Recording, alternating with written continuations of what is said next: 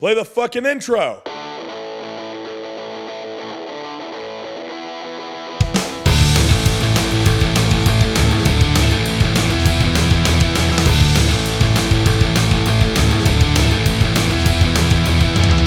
This is Dustin, And this is Eric. and this is SLC Punkcast. And I'm back and I'm here to stay, baby. Yes, Eric's back, and we are in our new recording studio, not my Yeah. basement anymore. No, not not in the basement. We're in the detached garage that is now a studio. And buddy, it looks amazing. Yeah, still a little work left to go, but uh, cleaned up and set up enough that this is where we are, much more comfortable, and it's going to get a lot better. Hell yeah. And I'm officially all moved into my new place. So, yeah, no more uh, every other week bullshit for me. I'm I think that was six weeks my in a row, right? You, you Yeah. were here, miss, here, miss, here, miss, here, miss. You missed three times. Yeah. So every other week, yeah. So that's awesome. The move go well. Uh, yeah, it did. We're still technically moving uh, some of uh, some of the stuff out of my uh, roommate's old apartment and their storage unit. But as far as uh, all of my material, that's all out of my house, out of out of the old house, into the new. Sweet. And now the biggest thing left to do is to arrange everything. so that's what we'll be doing. Uh, it's what we have been doing the last uh, the last week or so. The big thing was the kitchen. The kitchen was such a disheveled mess. I was like, all the utensils are bunched together. Where's the knife? Oh my God, I'm living out of boxes. Where are my protein bars? and what is the fridge looking like? I don't want to look at the fridge. Where is the fucking mayonnaise? So yeah, it was kind of like that for a minute. Nice. But we got it all sorted. Cool. That's good news. Yep. Now onto the living room. Well, let's get on with this show. We got a lot of stuff. Eric missed. I'm sure he's got a lot of stuff to say. Uh, did you do any shows? Did you play shows? Did you see any shows in the last two weeks? uh, didn't play shows, but I mean, the last weekend of August was Crucial Fest, so I, got, I got some of those shows to talk about. And there was this crazy pop-up show that you know I had no idea was going on. Apparently, it was this kid's birthday show, which had like eight or nine bands attached to it, and they ended up playing in a parking lot. wow. Yeah. So uh, yeah, I'll get into that when uh, when time comes to it. But yeah, other than that, there weren't many other shows that I uh, that I attended. I was gonna go to one. Uh, uh, was it last night? I think it was last night. It was with uh, Total Chaos and Acetas. It was two nights ago. It was Monday. I had it in my calendar.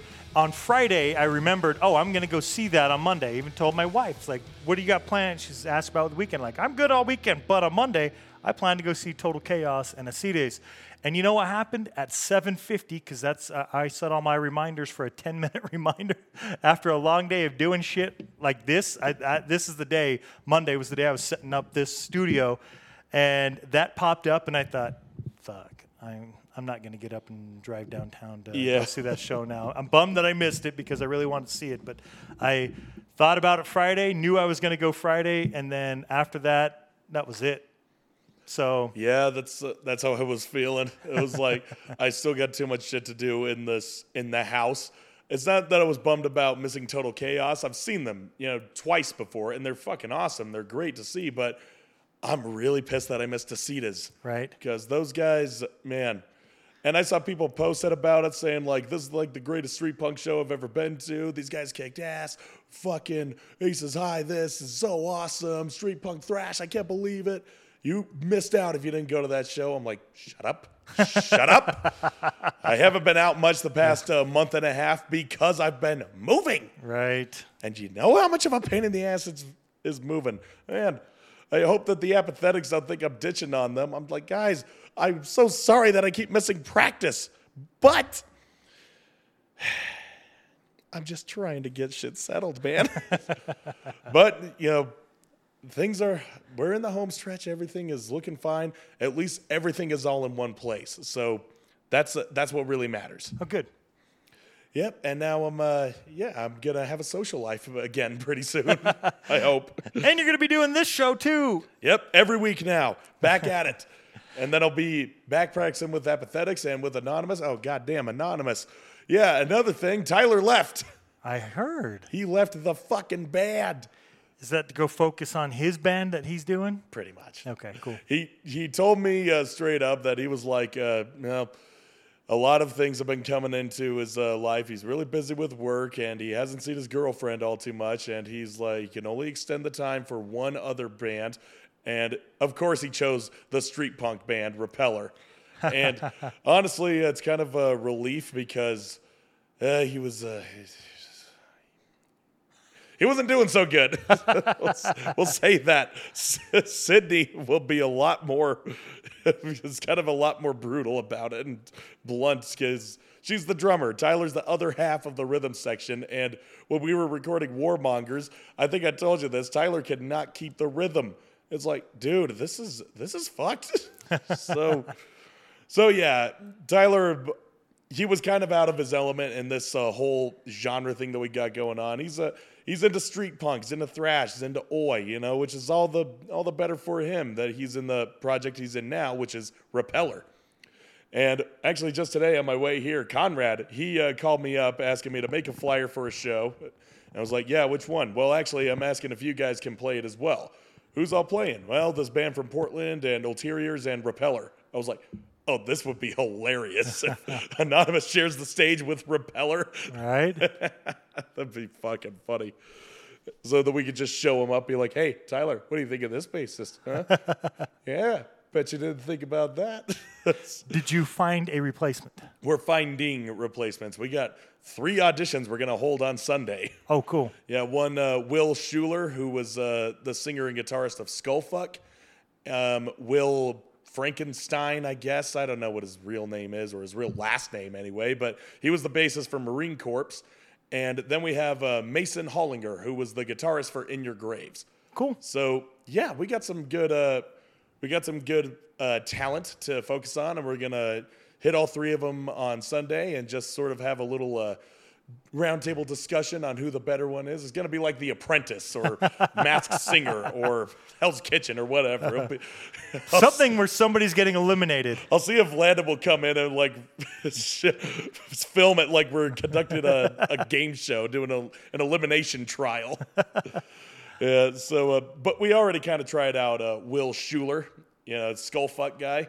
We tried him out, and he's uh, you know showed him some of the simple songs and like, hey because these are the ones that are on our demo that have had little to no revision whatsoever. The other ones are kind of they're being reprocessed. Okay. Re-rendered, recores, whatever. And uh, need I remind you that that was written when we had a different drummer. Sid brought a whole new ball to the field. So, so yeah, just uh, bear with us. We'll try it out and see what works. this is the tuning. These are the songs. Learn to play with a fucking metronome. We're good. so yeah, that's uh, that's what's been happening in my life, folks. awesome. Well, uh, I'm sure you got a lot to say about the, the picks you've got, so we're going to get to those. We're going to get to our long list, and I'm sure you've got one too. It was Bandcamp Friday this past week, so there's a shit ton. I'm going to start on August 27th. I'm going to mention a few releases that came out at the end of August. So on August 27th, the band Brute they released Rise and Fight, which is a special duties cover. Speaking of special duties, we'll be talking about them during the live portion of the show because they're going to be here next week.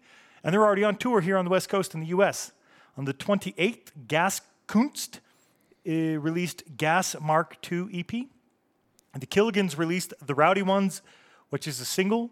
On the 28th, I played that on the latest episode of Punkanoid Worldwide. Gibraltar released Promo 2023 on Still Ill Records. Milton Fishman Superstud released Most Likely, which is a single, and those are some guys from Orlando that basically come up with like punk covers of sorts, and that I can't remember what that most likely was, but that's what you get with Milton Fishman Superstud. And then You Big Idiot is going to round out August with East Vanity on Kinda Cool Records. Then on September 1st, I'll let you know when it changes because again, September 1st, very busy day, and actually very busy day for amazing releases, I think. Kong Kong, we're going to be talking about that later in the show, released their fourth EP, Details of War, on Gorilla City Records. It's awesome. Telecrimen released El Circo de Brujo, del Brujo, which is an EP on Slovenly Records. Dirty Ass released uh, Set Setubahi Dirimu Sendiri, which is an EP on Slovenly Records. Vicious Circle released Split the Open on 1054 Records. Tube Alloys released Magnetic Point on La Vida es un Mus Discos. Two other releases on that label were Nosferatu releasing Society's Bastard and Flash releasing Aztec Bear Beztiek, which is Basque, so I'm sure that's where their country or what the band's from. Uh, Down Not Out released Beltline, which is a single. They had another single released in August, which they played on Punkanoid Worldwide's new tracks. But there's a new, another new one that they just put out. Then a split with the bands Bier Teufel and Spring Teufel, which is basically Beer Devil and Spring Devil. At least I think Spring Teufel is Spring Devil. I know Teufel is Devil and Beer, Beer Teufel is Beer Devil.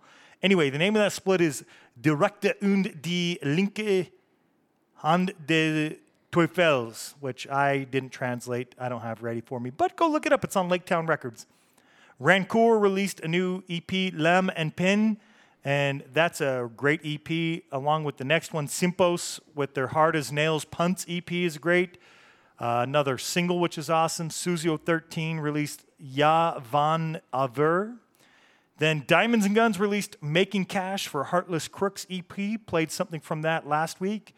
Nerdlinger put out Semi Sorry, which is a single on P Records. Gendo Ikari released Rokubungi, Rokubungi on Lower Class Kids Records. Another one from Lower Class Kids was Rabbit releasing Bardo, which is an EP. Stomper 98 put out self titled Stomper 98. It's full length, it's on Pirates Press. It's outstanding. I've already listened to that one as well. Uh, Lemon Law released Dirty Dozen. I, think that's like their 13th release or something like that. Or may, I guess maybe it's their 12th release. Uh, that was good. Intimidation released a, a, new EP, Total Aggression. That one's great. The Uncouth released a full length called The Uncouth on Contra Records and Insurgents Records. It's great. Creeping Tide released a new single called Hold On Tight, and we'll be talking more about that one here shortly. The Choices released a new one called Vice and Virtue. It's on Rondali Records, and I think it's only hard copies. I don't think it's streaming anywhere yet, but I think the hard copies you could at least pre order on that date. Ice Cold Killers put out a new single, which is a killer single. It's called Damage Control. The Wild Throats released Try to Explain, which is a single. Now on to a different date, September 3rd. Wide Shut released 259, one minute left which is a single on 1054 Records. And I think I say it every episode because 1054 Records is releasing so much stuff, but it's a really yeah. cool hardcore label based out of Australia. So definitely, if you're into hardcore, you should be following 1054 Records on Bandcamp, and you'll find some cool stuff. I, I am. That. I just followed them last week. But yeah, they, I can attest they do have a lot of good shit on there. Yes, they do. Uh, on the fourth, the Cribs released Gypsies, Shavs, and Thieves which is an EP on Dammit Records, and those tracks are funny, definitely worth a listen. On Horn and Hoof Records, Smoking Gives You Big Tits. That's the name of the band, Smoking Gives You Big Tits. They so released true. they released Guts for Starters on the 4th. Yeah, it's called tumors, cancerous tumors. but they grow bigger. Probably true. Uh, there's a three way split released on the 5th with Cholera, The Zips, and Razor Kids on different class records. It's called News from Another Side. Meryl Streak released Birdie, B E R T I E, which is an acronym, and If This Is Life, two different singles. Good stuff there. I think it's on rotaryvinyl.com if I'm not mistaken. Uh, Coupe Gorge released uh, Silence de Mort, which is uh, a full length. And uh, I've got that queued up to listen to. I heard one of the tracks, like, yeah, I got to listen to more of this one. Uh, Incinerar released Avance uh, 2023, but it's in Roman numerals, XXIII EP on Activar Haslo Tumizix, which is like a label based out of Chile, I believe. So these are probably South American bands. Uh, they also released Cine Fuegos, uh, which put out Sesión de Verano, then Stigmatism will be releasing on the 7th. Ignorance is Power on Static Shock Records. Iron Mind will be releasing Assume Your Ultimate Form, which is a single on Last Ride Records, which is Australian, which I heard shortly before Eric got here since it's already the 7th in Australia. Yeah, I was and it's notified, pretty good. I was notified of that shortly before I got here. I listened to it. It's good, so I recommend checking that one out. It's just a single, though. Uh, Unity TX will be releasing Ferality on Pure Noise Records on the 8th, with Honor releasing Boundless on Pure Noise Records on the 8th.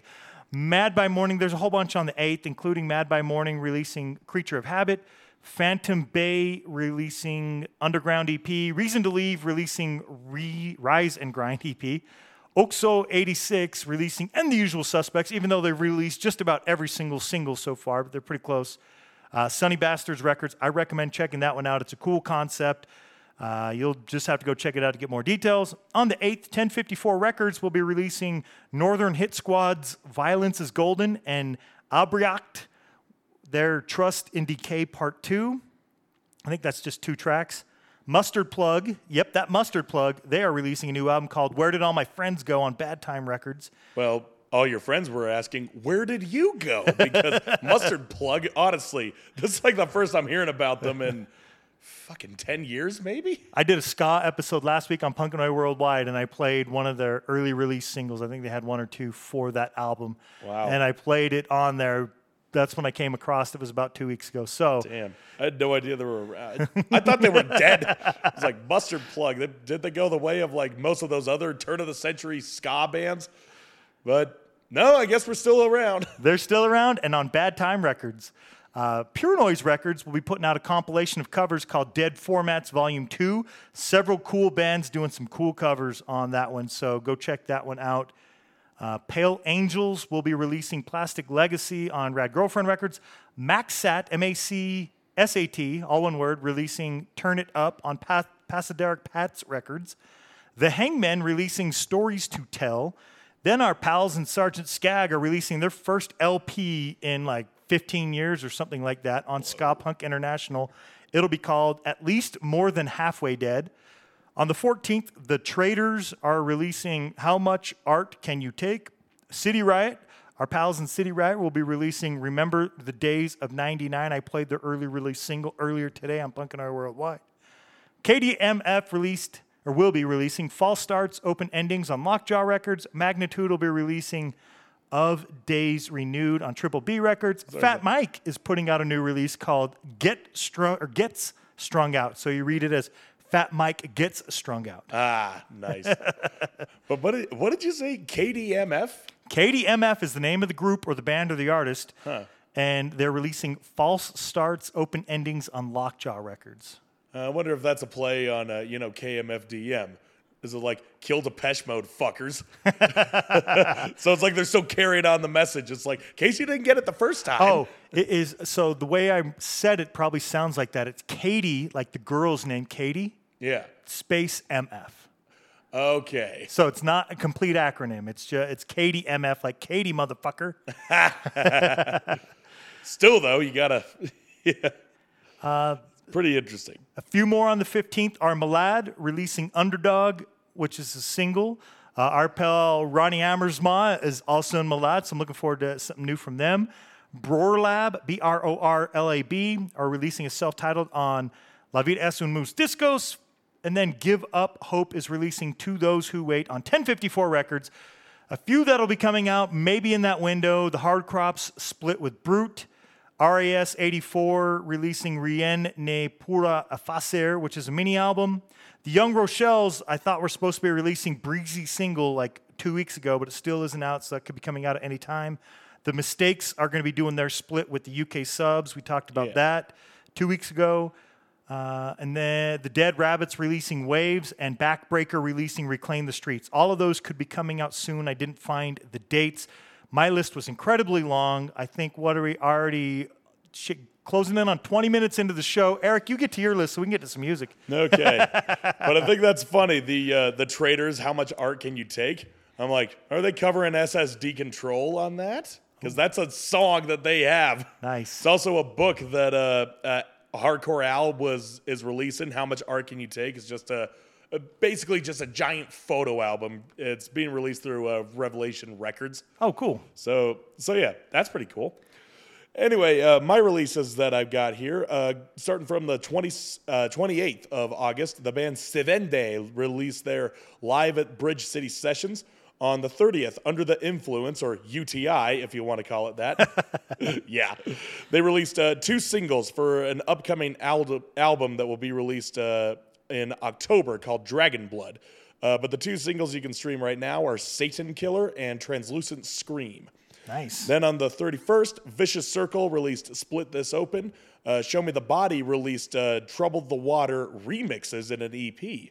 So they just took some select songs from their last album and just decided to, uh, you know, spruce them up a little bit, I guess.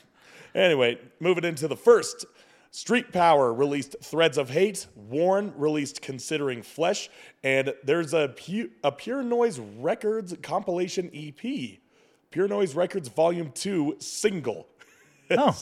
and that features uh, new tracks from Bouncing Souls, Sad Park, and Action Slash Adventure. I think that is the covers one I was mentioning. They're, they're all doing covers. I actually listened to that Bouncing Souls cover. I forget what they covered. Uh, but they, they have some other cool singles or uh, covers. Like some of the bands were doing, like uh, one did Elton John, uh, Saturday Night's All Right for Fighting. Oh, hell yeah. Yeah. So th- there's some cool punk covers on that one. Hell yeah. I'll have to look into that. All right. Then uh, on the 6th, Scowl released uh, a single, Psychic Dance Routine. It's the title track of their EP that they released earlier this year. Or not, was it this year? Yes, it was earlier this year, but this is what they call a Nuevo Testamento remix. Not sure what that means, but it's different, I guess. And on the 8th, uh, Abreact released uh, Trust and Decay Part 2 single, which is actually uh, a song that they, uh, from an album that they released last year, but I guess they're doing a remix of it, I guess. A lot of remixes, I guess. Strange. That's strange. and finally, on the 15th, Magnitude will be releasing Of Days Renewed, and Give Up Hope be releasing To Those Who Wait. Cool. It's funny if you read that without any spaces or any breaks in it. Give up hope to those who wait. so, so all my hope is going to the the patient people. Well, great. How how about that? Hey, remember we we were talking about a track last month, new track on August 20th. The band Impact Driver released Champagne, S H A M P A I N E. Right, right. I played that track on Punkanoid Worldwide today because I was doing the new tracks for August. And I definitely recommend people check that out because it reminded me of what you said. If you just say the word champagne, they do talk about champagne for my friends and uh, pain for my sham friends. I think is what was the wording. I, I forgot already because I listened to so many other songs today, getting ready for the stuff. But uh, the play on words, uh, I recommend going and checking it out. If you don't go check out the Punkanoid Worldwide episode, just go look up the band Impact Driver and check out the track Champagne. All right, champagne. Yeah. Again, I still I still like to think that it's a song calling out hypochondriacs. Pain's just a sham. or the or you know, or doctors that give false diagnoses. Right? It's like I got a pain in my ankle, cancer, or champagne. That's just uh, that's just the results that you get from WebMD. right. anyway, let's uh, get into the. Uh, We need to get to some music now. All right. Eric, kick it off. So yeah, last uh, not last week, but the last episode I was on, I told you that I was going to be plugging the new "Run Into the Sun" single. No one sees me and nothing heals here. This is the fourth single that was released uh, since June of 2022. They've had a pretty consistent stream of new material since their formation in uh, 2020.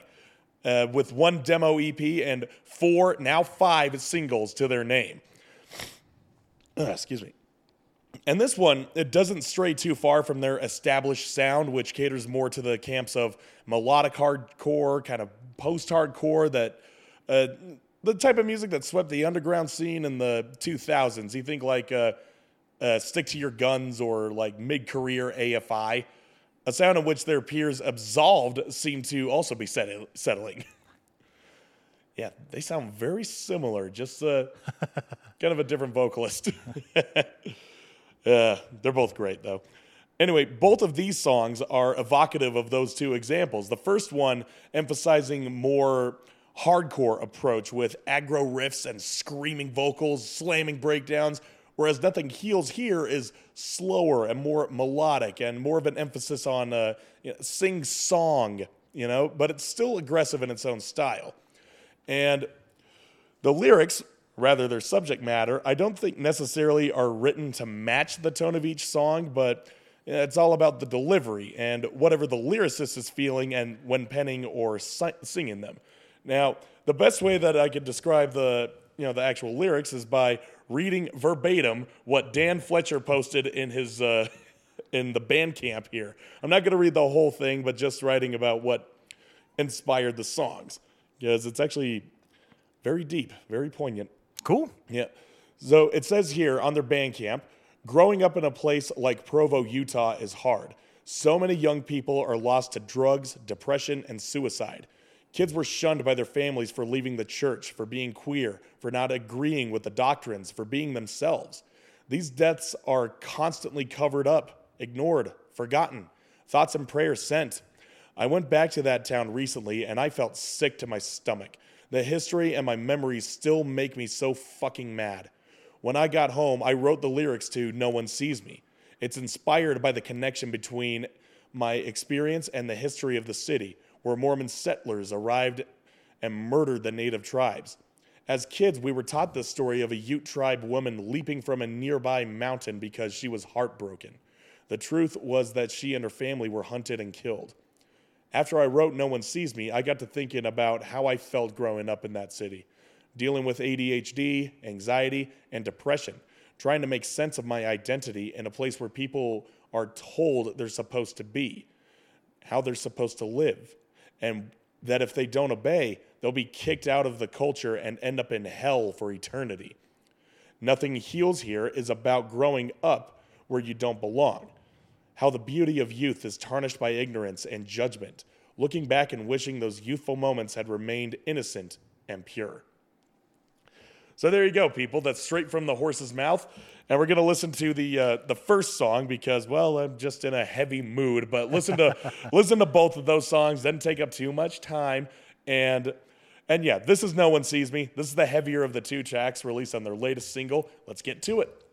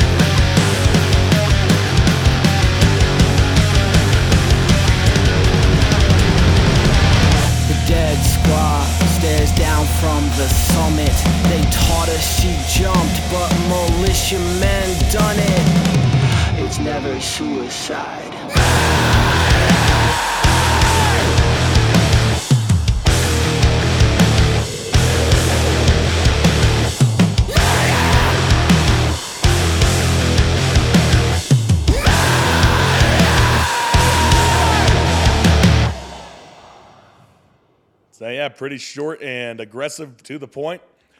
Now, uh, and yeah, I love it. Run Into the Sun. They've been they've been hitting the target with every single they've dropped in the past few years.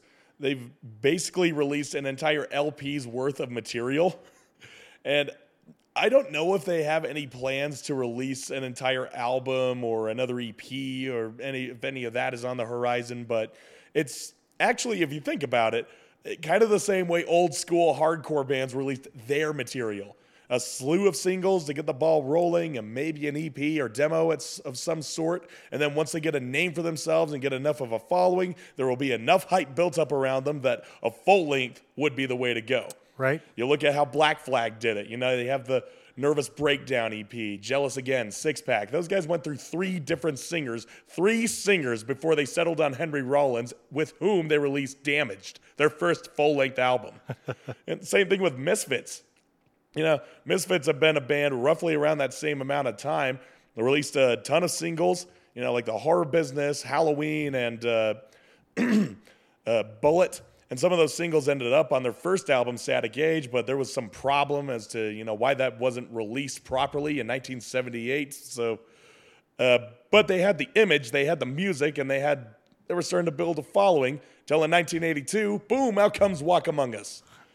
So yeah, it's not the same for every band, but it is like an actual uh, kind of the more intelligent way to go, especially in uh, you know today's society where there's like uh, always expecting immediate gratification, where people don't even have the attention spans to listen to even a four song EP anymore. People Right. just have the time for just one single. It's not about LPs anymore. It's about playlists. It's rather sad, but you know, if this is the game that they're playing, this is how bands got to get their name out there. It's like, yeah, it's pretty much the same across the board. Just uh, build up a name for yourself. You know, don't give everybody too much all at once, Right. and, and just hope now that you know society, today's youth, they got the attention span of gnats. You know, I look hope that they forward to when I'm driving or have yard work or something going on because then I'm not sitting at the laptop, you know, going over the list, setting up for these episodes, Punkanoid Worldwide, Power Radio, something like that. Because Mm-hmm. just like you said, I don't always get a lot of time to go back to stuff. I have to like create these separate lists of stuff that I want to go back to and actually listen to. So it's really nice when you get to go listen to an actual EP, LP, whatever. I recommend people try that, you youth of today. Oh yeah, but then again, yeah. But then again, we kind of have a bias because you know we actually have to sit down and listen to the music, absorb it, and just like me, I write my little notes True. about everything, so I can like give an accurate opinion of you know what this song made me feel like. I've been doing that for ten years, you know? so I'm, so yeah, I kind of it's my job to really like pay attention to the music. But otherwise, yeah, music can be it just kind of exists in the background these days. You know, you're doing it to uh, add a source of entertainment when doing menial tasks like washing the dishes or, you know, vacuuming or doing yard work, things like that. What you were saying. You know, Right. it's just there to kind of keep you entertained. But it's like, remember when we used to actually have to sit down, put a record on the turntable, and put the little uh, needle on it, and then you just sit and listen? You know, you read the lyrics along with it instead of you know playing on your phone or something. But but I I'm guilty of that. I do that. I'm sitting listening to music like playing solitaire or something on my phone. But Right. yeah, but yeah, it's uh, it's just the it's just the way the world works right now, and I'm, at me personally, I'm trying to do better at just like sitting and listening rather than uh, listening. Just uh, it's kind of an afterthought. Right. yeah, especially when I'm driving, because driving I get so distracted. Not even distracted. I'm actually paying attention to the road. and it's like, oh shit, how did this song go? I had to do that like three different times a day when I was like trying to figure out what song I wanted to choose for uh, uh, the album I'll be talking about. I was like, wait, wait a minute, wait. Which is funny because the songs are so short anyway. So, That is funny. so yeah. Hey, for all you uh, hardcore bands and grindcore bands and power violence bands, whatever, if you are releasing singles, yeah, you are in luck because your songs are so short that people will have, you know, it will equate to the amount of attention that people are willing to give these days. You know, if you have a song that's a minute and a half, perfect, cut it off right there. People will listen to it multiple times. So, uh, so yeah, that's uh, you can you can consider that my little uh, end cap of this episode. It's like sit and listen to the music, uh, younglings. uh, but yeah, we got some more to uh, we got some more to get through. Uh, Dustin, what have you got for us? Yeah, now the floodgates are open. Let's start killing, killing it. We got a lot of music to go. So uh, we're gonna go to Sheffield in the UK. Creeping Tide. We played some stuff off of their first release. Uh, they have a second album that'll be coming out in 2024. And as I was talking about at the top of the show, just released a new single which will be included on that release that's coming in 2024. I want to thank Ben for reaching out just a couple days ago. Uh, the track is called Hold On Tight. Again, it's released September 1st, Bandcamp Friday. Uh, and I wanted to just so everybody has an idea, I think the recordings sound great, but just so you know what we're getting into, as before, this is a 100% MIDI MIDI. Uh, I can't believe it's not a band release. Making uh, or made using Logic plugins and a cheap mic, all in his own small studio. Wow. well, now that the bar's been set incredibly low, let's Let's, Let's get into it, it and, and we'll see what you think. Here goes with Hold On Tight, It's Creeping Tide.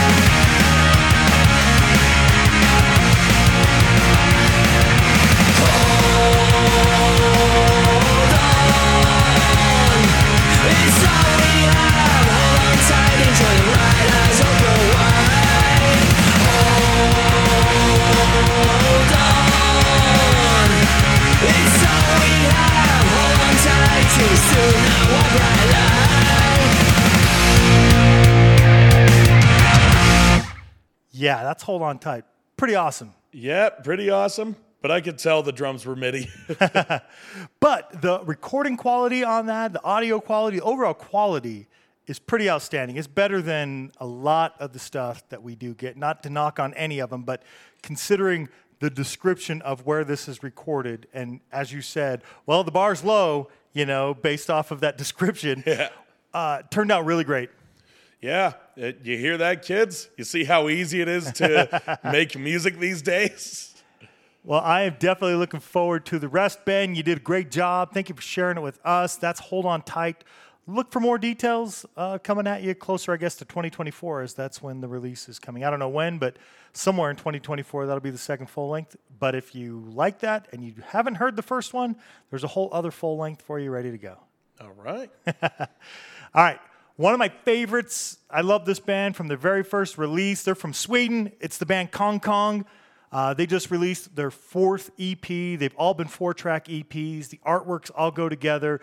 I'm really curious to see because all EPs have had four tracks on there, so they've got 16 total tracks. Are they going to do something with that? Are they just going to keep doing four track EPs? I have no idea, but all their stuff is released on their own label, Gorilla City Records. You can go check that out. I had pre ordered mine and it arrived around, I think, on the first or really close to the first. No, maybe it's on Thursday even. It might even arrived a day early, which I was pretty pleased with, seeing how it was being sent from Sweden. So uh, the official release date is the first, this past Friday, Bandcamp Friday. Details of War is the name of the new EP. Uh, like I said, it's the fourth one. One track I'm going to pick. The all the tracks were great. Uh, I think that on this one they're definitely using the the female vocals that they had incorporated in the previous one. They've incorporated a lot more into the tracks on this one, but all the tracks are great. Uh, they have some music videos, which is basically just a cartoon animation, like a old Mickey Mouse looking thing, but of a gorilla walking. So it's really not like a, a complex music video. But if you like to listen to your music w- on YouTube, you can go check it out there and see the gorilla continually walking to nowhere uh, for it. It's like those old uh, animation cells of Steamboat Willie. pretty much something along those lines, some similar type of animation. That's what you're going to get. I think they have two of the tracks, but different colored background. Uh, feel free to do that on YouTube if you like. We're going to check out the track here from Details of War. The, the one we're going to go with is the first track. It's called The Brave People.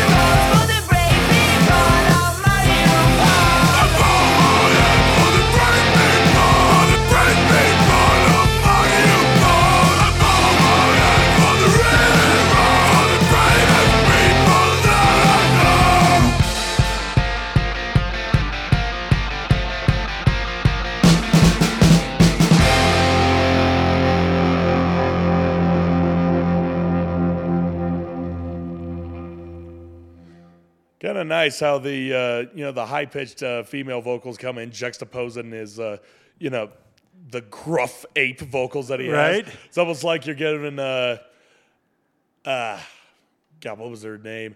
Kong Kong. Well, yeah, Oh. Kong Kong, but in King Kong, what was the name of the uh, of the lady? The Oh, I, I forget. damn, I had it, I had it, I lost it. Anne, Anne Darrow. Okay. Yeah, it's like you give Anne Darrow a chance to sing while uh, you know the ape is holding her and growling in her face. You know. I think you came up with a great idea for one of their songs where you would have the classic 1960s or whenever that uh, the older King Kong movies were, and he's climbing up and holding her there, and you could just make it so when the uh, King Kong's kind of moving his mouth and there's airplanes and whatever, you know, and then going back to her face, you could definitely make a video, and I think it'd be a really cool music video. It's a great idea. Yeah. Yeah, use the same uh, you know type of uh, old school Walt Disney animation with that too. It would be great. yeah, black and white the shit out of that. That would be great. See, we come up with great ideas all the time. They're typically on interviews, but Eric just nailed another one. Yep, there we go. So Kong Kong, you guys, uh, when you come up with a music video, uh, talk to me. I'll be your, uh, uh, I'll be quality control. I'm looking forward to seeing it. Uh, all right, we got more music to get to. We got some live stuff to talk about, and we've already, I mean, we are into the show. So let's giddy up and go. Eric, what do you got? Uh, we're kind of older, lesser known, but you still have some newer stuff to go. yeah, it's uh, it's new, but still kind of uh, lesser known. This is a band called uh, Witness Chamber, who are our neighbors to the north. They're coming out of Boise, Right. Boise, Idaho, straight fucking edge, people. yeah, Witness Chamber. They've been a band since uh, 2021. Released an LP called Paradise Awaits, and they just recently released an EP called True Delusion. And if you haven't heard it, it's irate metallic hardcore on par with the likes of Hatebreed and Buried Alive. And they hit such hot spots of hardcore that, you know, ah, let me say this. you know, you got speed, you got chugs, you got infectious rhythms and riffs to match. And uh, the song that uh, you know, the song that I'm choosing today, it's featuring a Maximus Hall from Ego Death, and she delivers some scathing vocals on on this track of this world. And yeah, of this world, it's got a, it's got everything in there. And honestly, this whole EP is fucking awesome. I just kind of had to, you know, I was I was hard pressed to find a song that I really wanted to choose. So it just kind of threw the ball on the roulette wheel and it landed on, you know, it landed 15 on red. Oh, great. so we're going to use Of This World. And yeah. So Of This World, it's a song that's, uh, yeah, aside from music, it's got a, it gives a rather cruel report on how a new world will only grow when it is watered with the blood spilled by those who didn't survive the rebellion. Yeah, it's pretty dark, but hey, this, you kind of uh, expect that with music sounding like this. And how does it sound? A little like.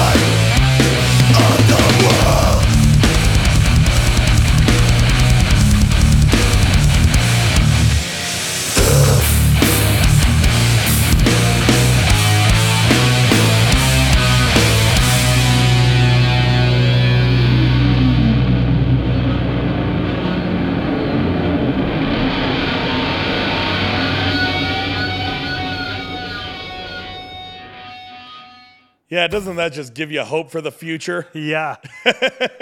Shit. When, uh, when was hardcore hopeful? no, the youth crew posse core bands don't count. Eat your heart out, H2O. Eat your heart out, bad brains. Not everything is looked at, not everything is turning for the better. Some shit is just a, it's just following that downward spiral. True. Sorry. But yes, the positive aspect is what can we do about it? Uh, well, just keep on living. Hmm? Okay, right. cool.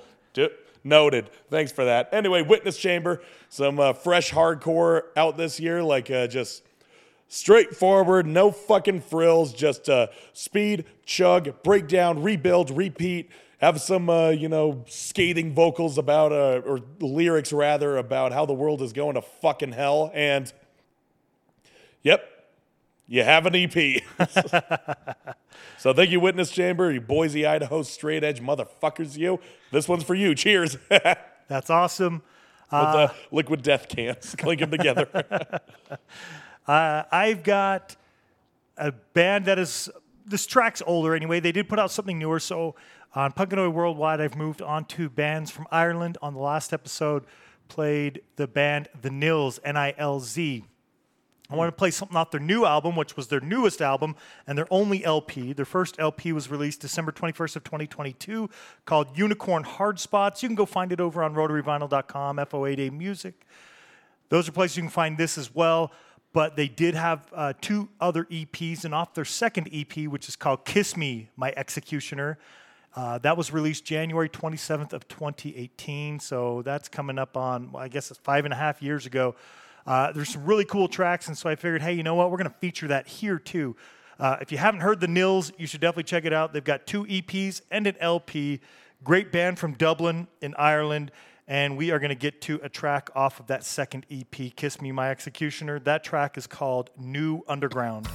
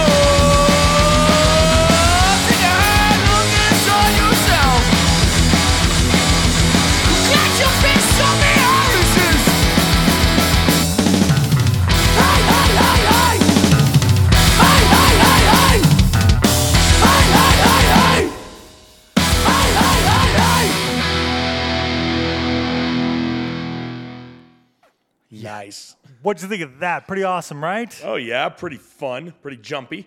Are you familiar with the Nilz from Dublin? No, I can't say I am. Well, now you are at least with one song. So there's several more for you to discover. But really, everybody out there listening, I recommend. They're just great kick ass street punk sound.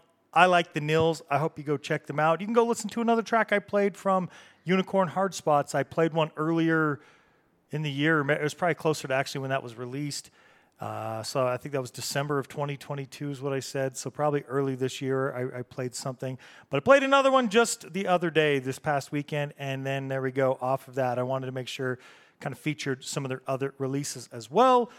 Uh, all right, we're going to talk about some live shows and such, so we can get to some more music. So Eric, uh, kick it off. What kind of live shows did you see? What kind of live shows you got to plug? Well, first and foremost, I saw one of the most seminal hardcore bands that came out of Los Angeles just a couple weeks ago, fronted by the man, the myth, the only one Lee Ving. I'm talking about Fear. Nice.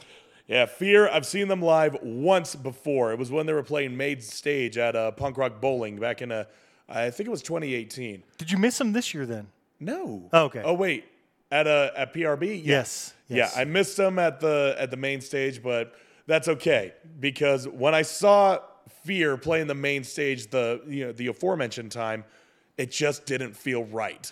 it didn't feel right playing on a huge stage like that, and it just seemed very. I was like, the show's got to be a lot more lively for a band like this. No, Fear belongs in the club circuit, and that's where they played. They played up at Urban Lounge, Nice. and Narc was supposed to open up for them, but I don't know. I guess Spencer Spencer had some shit going on. He, I, I don't know. He basically had to go to the hospital, or so he said he did. Other accounts said that he just went home and something like that. I'm like, no, dude, that sucks. Yeah. You missed out on opening up for Fear. Like, oh boy. Well, uh, I don't think you would want to choose to do that. yeah, yeah. Seriously, that's that just sucks. Right. Uh, so there was only a two band bill. And honestly, that's fine. That was fucking great because both bands on there kick major ass and put on such an amazing live show. And who was opening up for them but Endless Struggle? Come on, Endless Struggle opening up for Fear. It makes sense. And Endless Struggle put on a hell of a fucking show. They're a great warm up band for when Fear took the stage. And there was Fear, old and wrinkly Lee Ving himself. yeah, dressed all in black and like sort of Johnny Cash attire. And I'm not talking young Johnny Cash, I'm talking like old yet skinnier Johnny Cash. That's what Lee Ving looks like. And they played all the fucking hits. They played Beef Baloney. They played New York's All Right if you love saxophones. And instead of a saxophone, Lee pulled out his harmonica and played the little parts along with it. You should change it to New York's all right if you like harmonicas then. Yeah, well, it's. Uh, yeah, I guess it makes sense. I mean, uh, you know, Bob Dylan playing a lot of uh, harmonica based uh, folk songs. True. Yeah, but then you have. Uh, it's like, come on, New York was kind of a hot spot for jazz musicians. Right. I mean, you look at the. Listen to the intro music of SNL. Right. Yeah, I'm, I'm not good at hitting the altos on there, but you know what I mean. Uh, Yeah. Yeah, but it's fear. It's like, uh, you know, do they have a point? Are they making a point? Not really. Have a beer with fear. And I actually have that koozie. Nice. yeah. totally ripping off the Budweiser logo, but it's awesome. Yeah, and they were awesome. You know, the crowd was going fucking nuts. You know, beer was being spilled all over the place.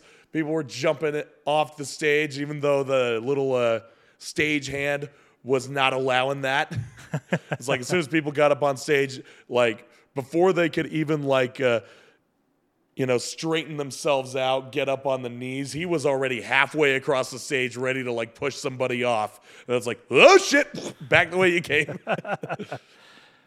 yeah, and of course, uh, probably the craziest bit was when they did, "I love living in the city," because yeah, that's the song everybody knows by Fear, and Right. and rightfully so. Everybody lost their minds during that shit. So, so yeah. Thing is, Fear. It sucks that this is their last tour, but at the same time, it's good because, come on, how how much longer do you think this guy has? Right. Yeah, man. Like, uh, at least going out on a high note. Just you could tell that they were still there. You know, they're still there. They're still doing what they love to do, and their music still kicks ass, and their music, their live performance was still awesome. So, so yeah, fear. If you weren't there, man, well, I'm sorry. yeah, and I'm really sorry. This is apparently your last chance you're gonna get to see these guys. right. Yeah, they might do a fucking big old farewell show out in Los Angeles. I I'd assume that's what they do, but you know, if uh, they had announced that by now, then it's probably already sold out. True. yeah, and the crazy thing was that Fear concert, I did not know it was going on until like a week prior. I had no idea. And apparently, I'm not the only one. They're like, wait, Fear's coming? Fear's coming? It's really like you had to know people. Wow. And it was advertised. There was like a photo, uh, a photo, an event page on Urban Lounge's Facebook. But Urban Lounge, they do shit jobs at promoting their shows, especially the metal ones and the punk ones. You know, they're just terrible at it. Yeah, I'm like, get get yourself a fucking publicist or something. You don't even have a flyer. For Let- fuck's sake, you don't have a flyer. Hey. Right. Let somebody know. Yeah, for Christ's sakes, it was dumb. At the end of this, at the end of the show, I fucking screamed, "Salt Lake sucks!" Which, if you get that reference, then You know what I, you know what I was referring to. anyway, so move. Let's move on from there. So fear caked ass, but let's talk about Crucial Fest, the annual celebration of the ending of summer. And yeah, this one kicked ass too. I did not go to all four uh, all four nights. Oh, come on. Well, I went to I went to the two that mattered. There you go. no, they all mattered. Each one had some. Some really good bands. I saw the lineups. Oh yeah, like uh, yeah. Night one, you had Bongzilla, you had Eagle Twin, you had Pound, Done, Turtleneck Wedding Dress. I gotta go see Eagle Twin sometime. I think I saw them once, or maybe it was on video because I used to work at the same place Gentry uh, worked at, Yeah. and so I knew him. And I wish I would have gone to go see the band. I, hopefully they keep playing because I got to go see him sometime. I, I know Oh, I've seen the videos. It's pretty cool. Oh yeah, they'll play. They they don't play very often because I mean Gentry is a is a busy man. Mm-hmm. you know, the last time he performed on stage prior to Eagle Twin was when Iceburn did a little bit of a pop up set at that uh, Brad Barker benefit show that Right. uh, Villain and uh, Seven uh, Seven Daggers did. Nice. Yeah, which. You know, if you want more about that, I refer you to the interview we did with Villain after that yes, we did. Yeah. Uh, but anyway, the the nights that I went to, I did a I went to night two on the 25th and night three on the 26th, as there were some bands that I could not miss. Mostly Meesmore, Last, and Portrayal of Guilt. And I was kind of bummed that I didn't make it in time to see Portrayal to the Goddamn Blood Dimension, as you know they don't play very often because Clark, who once resided here, who's the vocalist of this band, now lives all the way in fucking Louisiana. So, so yeah, he actually came back here because you know play Crucial Fest, do a one-off show here. It makes sense to sort of make a whole uh, weekend trip out of it. Right. So- but yeah, unfortunately, uh, goddamn Blood Dimension ain't gonna be around. I'm sure they're gonna be around. You know, they'll still exist, but they won't be playing shows as often. Right. We'll see. Uh, but anyway, last fucking kicked ass. Those guys are just like such brutal industrialized drone music. And Meesmore, blackened doom metal, sort of funeral doom, I guess if you want to say. And Portrayal of Guilt, they closed out the night, and it was they were fucking fun.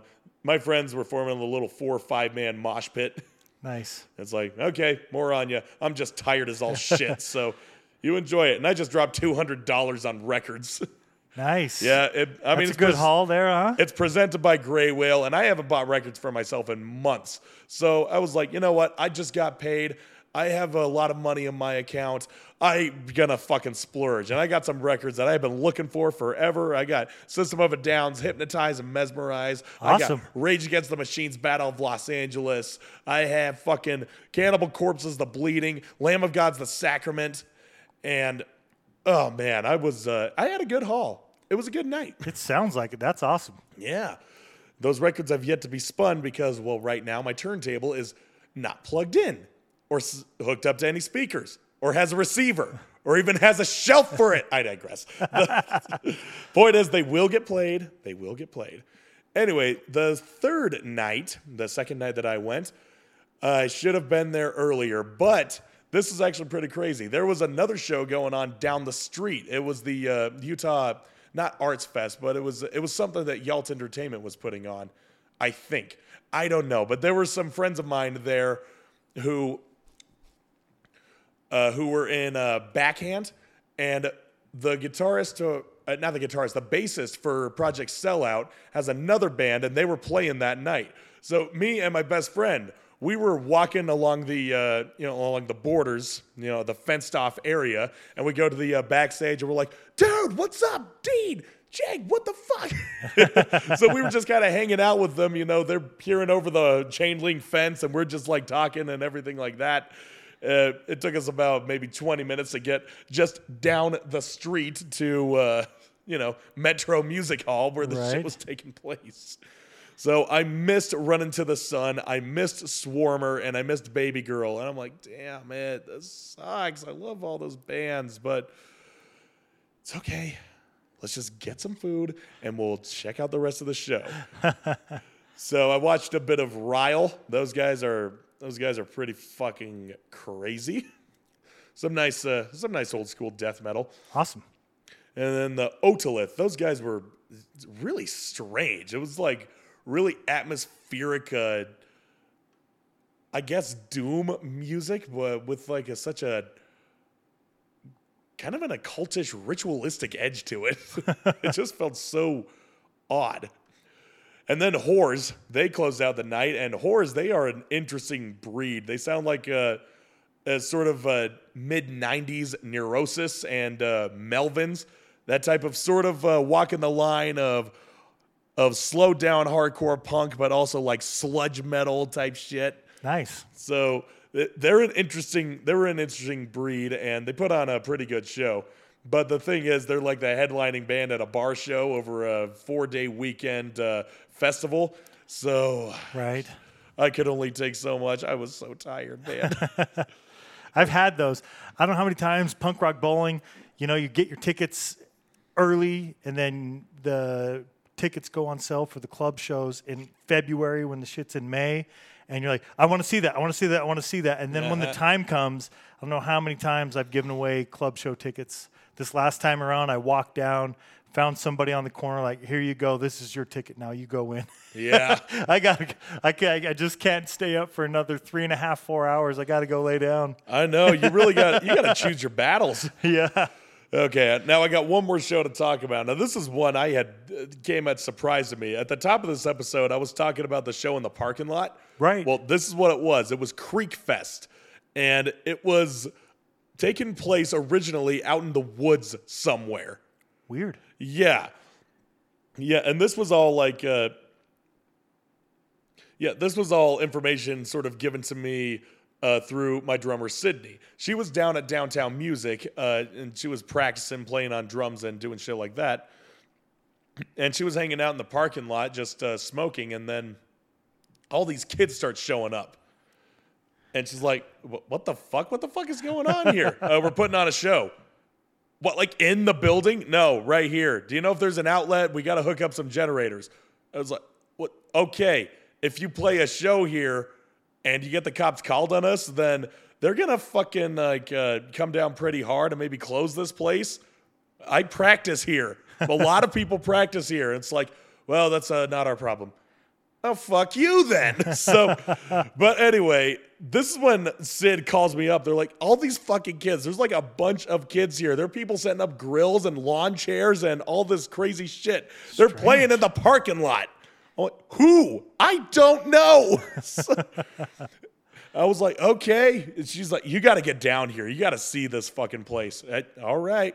I'll go down. I wasn't planning on going out. I spent all day fucking putting shit away, moving shit out of uh, my roommate's house into the current house while one of the roommates is drunk off his ass because he uh, fell off the wagon. And we got to deal with that bullshit. but sure, it's 9:30 in the PM. I can swing a show. Right. And we did. We went out there. We hung in the hung out in the bed of her pickup truck, slamming back a few beers and just watching this show.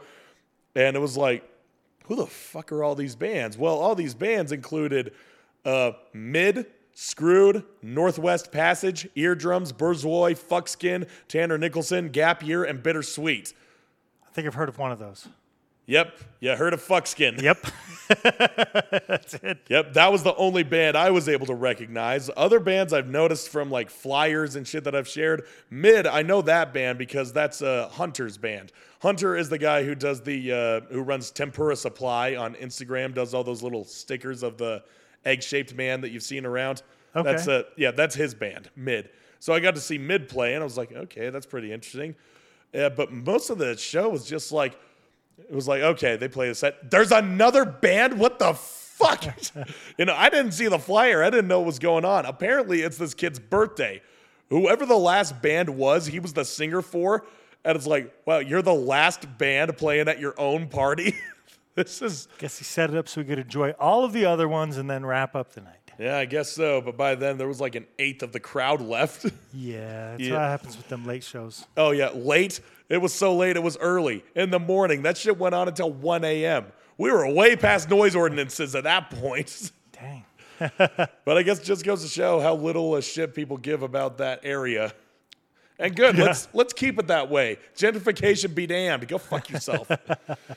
But yeah, a, lot of these bands, it was sort of the same thing. There was like weird, uh, sort of garage rock and uh, uh, alternative rock, I guess.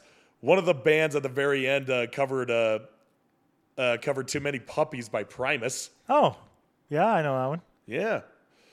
Too many puppies. Dun, dun, dun. And their bassist, she was going around the fucking crowd, just doing like a, the total squatted crawls that Les Claypool does.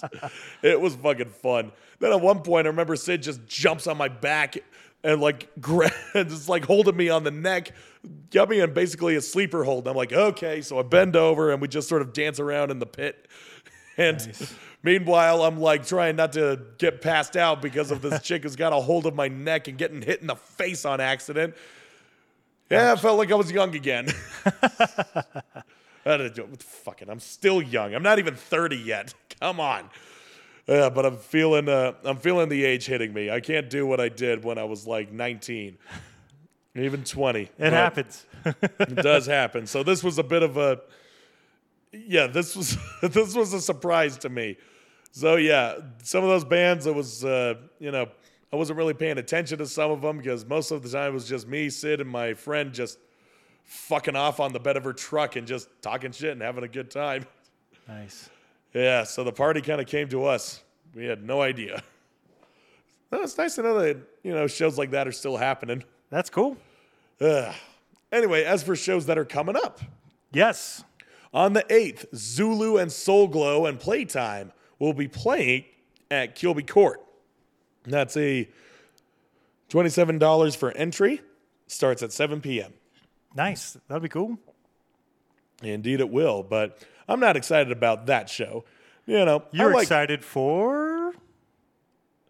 I am excited for the show on the 15th with Eyehategod, Goat Whore, and Cancer Fucking Christ at Aces High Saloon.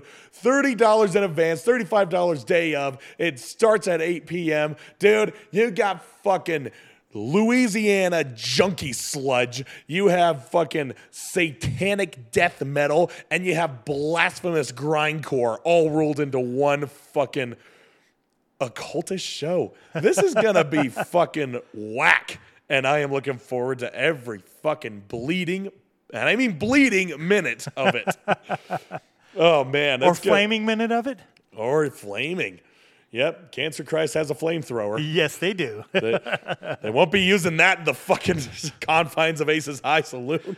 Probably not, but maybe out in, on the street or something. I feel like they have a hard time not using it. I mean, they couldn't even use it at GVC, and that was open air.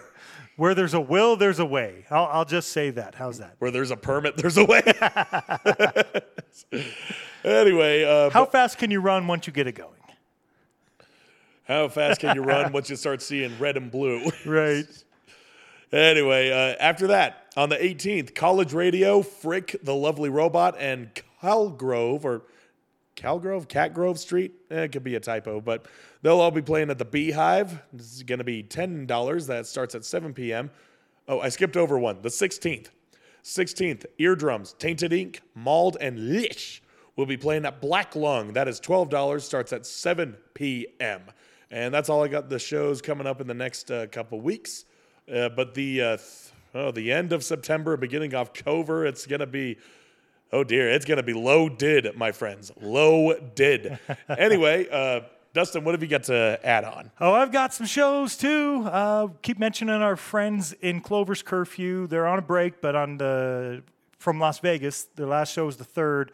I think they might have picked up another show at the Punk Rock Museum there over this past weekend. But on the 22nd through 24th, they'll be in Colorado on their way back to Long Island. Uh, uh, their show in Long Island will be on October 28th. So, again, we'll continue to mention more of that as it gets closer. This weekend, Cadence Fest. Cadence Fest 3 in St. Paul, Minnesota is happening.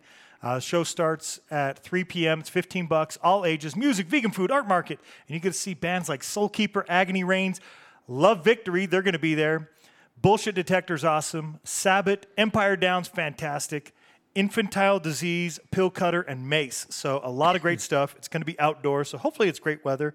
And there you go. You can go to Cadence MN at Cadence MN on Instagram if you want to find more. But I mean, just for 15 bucks alone, I'd watch any one of those three bands I was just saying that I really enjoy. And so it's a steal to get to see all of those bands. It's fantastic.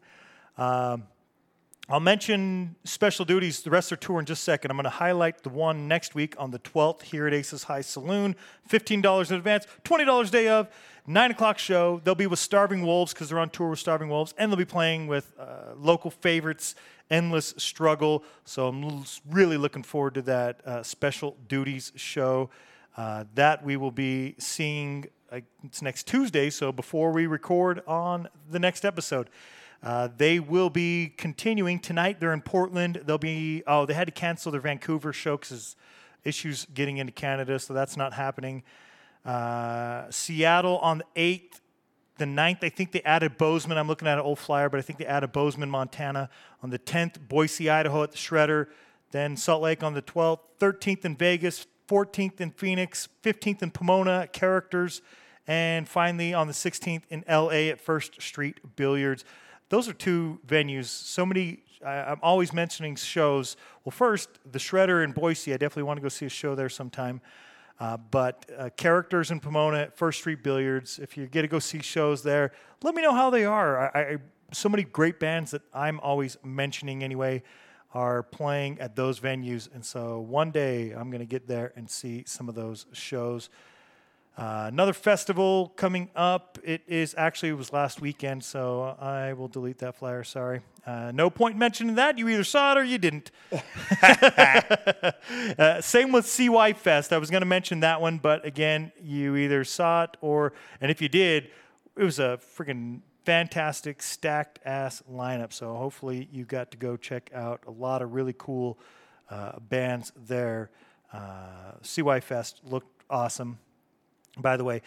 Uh, on the 15th, Comintern Sect from France will be in New York City playing with 45 adapters, Vaccine, Mad Mulligans, our pals, and Moral Panic, and that'll be at St. Vitus Bar, uh, 1120 Manhattan Avenue. $20 in advance, $25 the day of. I mean, save yourself some money, but it's worth it no matter what, I think. Uh, and that's coming up on the 15th. 45 adapters are awesome. I got to see Comintern Sect last year at Crash Fest, and they were awesome. So New York, you, you got to show up for that one. Uh, that is not that, that. That's a new single coming up. We'll talk more about that another time. uh, our friends in the Soap Babies, at least the, the babies part of the Soap Babies, their, their show in Wallingford, Connecticut will be on the 29th, Boston on the 30th. They have a weekender uh, we'll, we'll, talk more about that as it comes up, but I wanted to mention those dates and locations because you should definitely get out there and see the Soap Babies. Uh, on that one is a little further out than I thought it was, so we'll get to that one later. On the 10th, Criminal Outfit will be playing with the Provos, Skinny Pete and the Meats, The Third Estate, Rally Cry. This will be in or on Anaheim Street in Long Island. It's the one millionth Sunday matinee. Uh, it looks awesome. It's a 2 p.m. show, the last live show for the band Criminal Outfit. So if you're going to be there in Long Beach, uh, go see them. The band Skinny Pete and the Meats are all over the West Coast. They're awesome, and they're playing some great stuff. And you get to go see Criminal Outfit, and it will be the last time. It is a 21 and older, unfortunately. But if you are 21 or older, go see Criminal Outfit. They're a cool band. And finally, uh, our, our, pal Johnny Elbow. I'm going to keep mentioning this one, even though this is pretty far out, but maybe you'll want to travel to it. It's going to be in Milwaukee on October 14th and 15th. It'll be La Fiesta, which starts at 6 p.m. on each night. I'll get more details as it gets a little closer, but you'll know to go to Milwaukee for those days. And on the 14th, you get to see Hunting Lions, Get Rad, Zor, Fast Plants, Splatter Pattern, Death in Custody, Murder Generation. On the 15th, you get to see Oxblood, Assault and Battery, Fear City, Court Street Scrappers, Severed, Johnny's Band, Bad Assets, Old Salt, Shitbag. I know like 80, 90% of those bands, and every one of them that I know are awesome, so I'm sure all those other ones are going to be great as well. That's everything I've got. Eric, unless you got something else that you came across to add, let's get back into some music. So, album for you. Yeah, we got to get back into the music. Yes. And yeah, I've got an album here and I've got a lot to say about it. You know how I take notes. Yes. I take notes in a wide page, college bound notebook. Right. And I have, let's see, one, two, three, four pages. Four pages of notes on here, single spaced, small text. And I don't use contractions. Actually, I do sometimes. Uh, but the point is, I'm going to waste no time and get into talking about, yet again, one of the grindcore bands, fucking Pig Destroyer. Now, Pig Destroyer, I've talked about them three times before on this show. Three times. Maybe just twice. No, three times. I remember uh, talking about their single, The Cavalry, back in 2019 uh, when that came out. And then I remember talking about uh, the song Army of Cops in 2020. I remember that was on the episode that we released in uh, like April, May. It was the first episode I did when I came back after my accident. Wow. Yeah. So there was that. And then finally, it was when I was plugging the EP, also in 2020, the Octagonal Stairway. Whenever that came out, I know that it w- made my uh, year-round list. Uh, you know, best EPs released that year. So, so yeah. But now, I get to talk in uh, great detail about this band and their seminal album, Prowler in the Fucking Yard. that was the album that introduced me to Pig Destroyer, and oh god, oh god. Well, let's. Uh, I'll get into that in just a minute. Pig Destroyer. They formed in 1997 in Alexandria, Virginia. They were formed by well, who are now the only surviving original members, vocalist J.R. Hayes and guitarist Scott Hull, who previously, before, you know, previously to Pig Destroyer, played in Agoraphobic Nosebleed and Anal Cunt. Two other rather uh, noteworthy grindcore bands. And they made a name for themselves in the grind scene due to the conjoined elements of Hayes' grotesque, graphic, yet poetic and competent lyrics. It's like uh, reading words from a uh, from a script of a gore exploitation film with an artsy edge. it's like even the band's name functions as a tactful slogan for their hatred toward cops. It's a statement of the band itself, just blatant enough to get one's attention, but not too opaque as to not get the message across.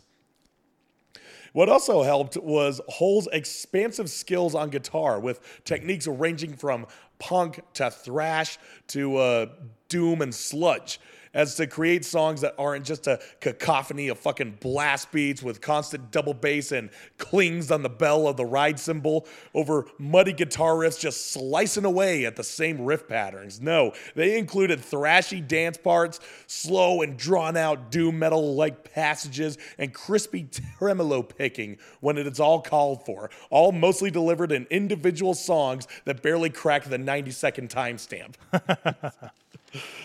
so, yeah, they got a lot to say in a short amount of time. Well, here's Prowler in the Yard, like uh, 22 songs in less than 40 minutes. and it was their second album. And fun fact that I learned while researching this, the the figure on the cover of that album, the this menacing, demented-looking man, you know, inside his uh, human chop shop with what's left of his victims, you know, with a bone saw in his hand, is actually Bobby Steele from the Misfits. Oh wow, Yeah, they got him to model for that pose, and they uh, that's cool. Yep. So there you go. Bobby Steele is on a Pig Destroyer album. Not musically, he's just there. He's Just there. looking at you with his pupilless eyes. and so the crazy thing about this, it's a grindcore album, but it is also at the core a concept album. Eh, That's almost unheard of in the grind scene. You know, and we're following this unnamed protagonist committing unspeakable acts of violence and grotesqueries. It's it's hard to pick up on the lyrics, admittedly, as it is still a grindcore album, ergo, mostly indecipherable vocals. well, the vocals are decipherable, the words aren't. But the mood is definitely matched with the music, even by just reading the song titles, which also act as double entendres at times, like Trojan Whore and Junkyard God and Heart and Crossbones, to more opaque titles like Naked Trees and Strangled with a Halo, and more blatantly grisly titles like Cheerleader Corpses and Snuff Film at 11. Nice. So, so yeah, they, they cover a lot of ground on this one. And now these crimes depicted in the song, they're the songs. They're committed in the wake of a messy breakup with the only character in the story who bears a name, that being Jennifer. And she's the figurehead of the intro in the, the intro track.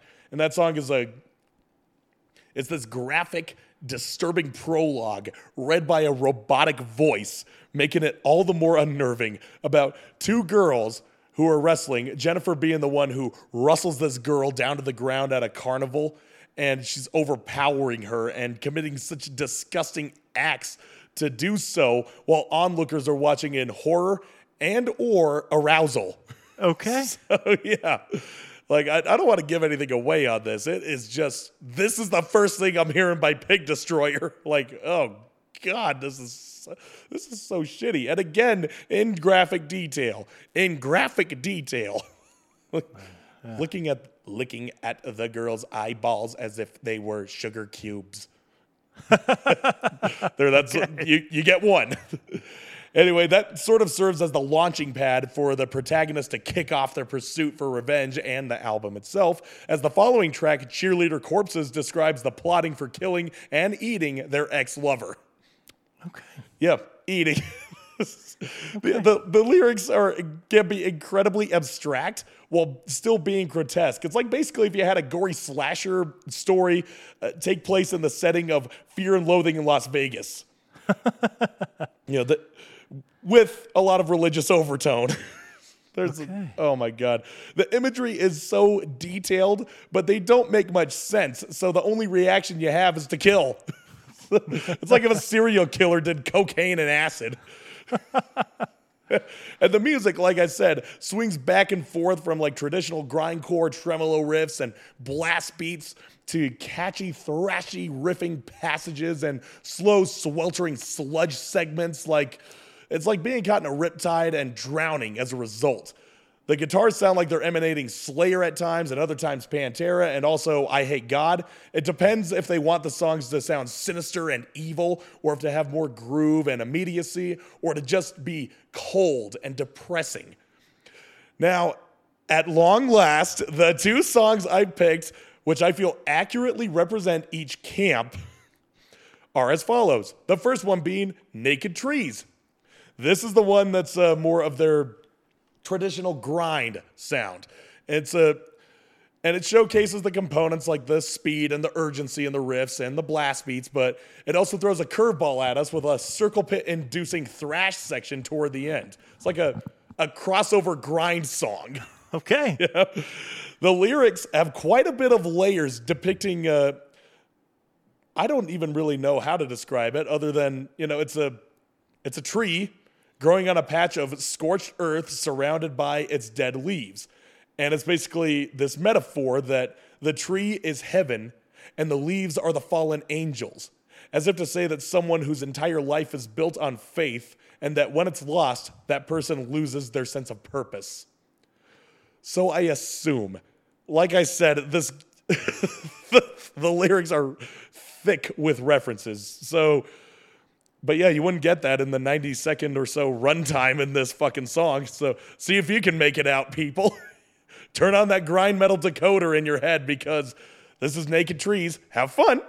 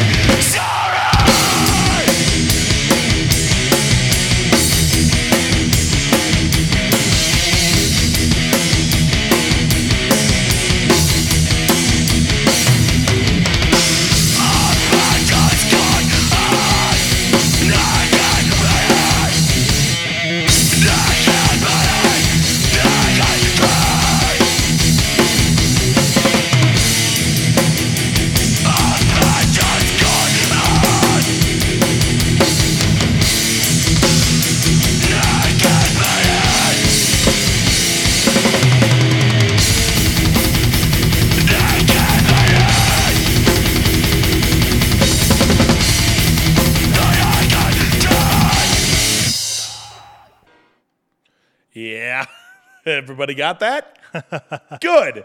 Moving on. So that's just one of such other songs that have rather m- mortifying lyrics with a poetic edge. Like Heart and Crossbones is about how such ladies are deceptive with their initial presentation, you know, being warm and beautiful, but are monsters on the inside. Sort of like a, you know, a succubus. Right.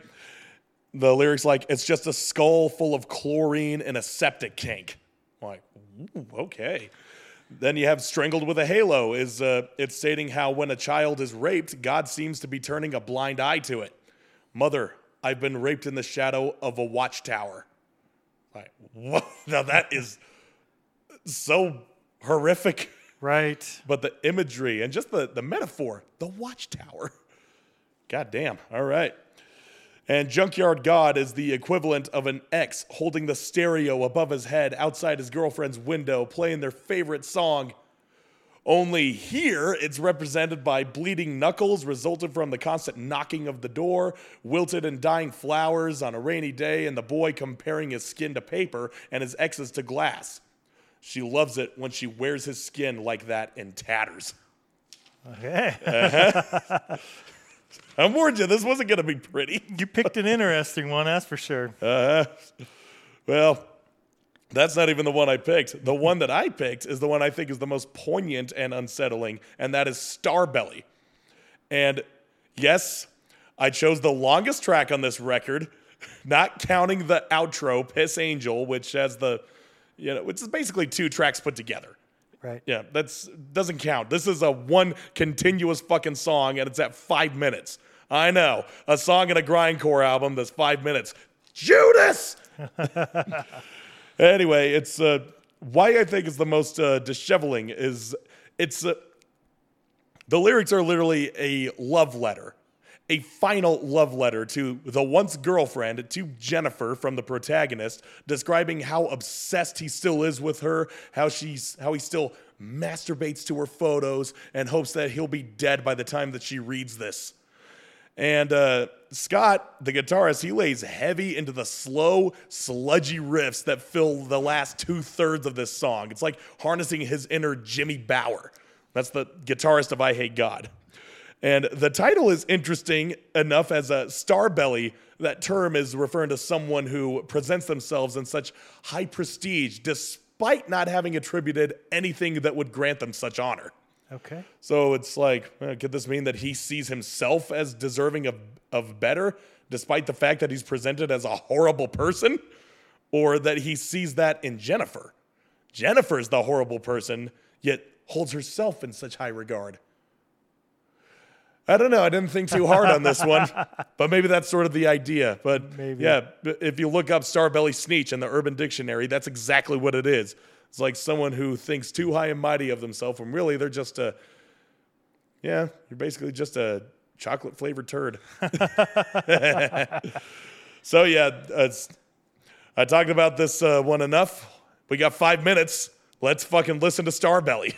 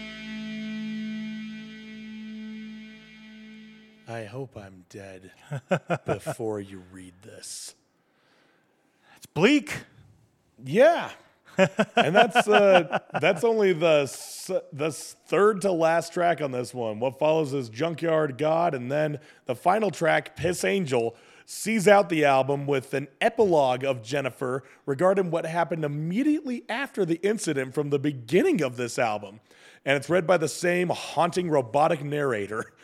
While it's like while these sound swells fill the background and an ominous, distorted voice sings choral chants that aren't exactly decipherable, and it just brings it to a haunting close. It's really fucked up. so, yeah, that was uh, Pig Destroyer, the Prowler in the Yard.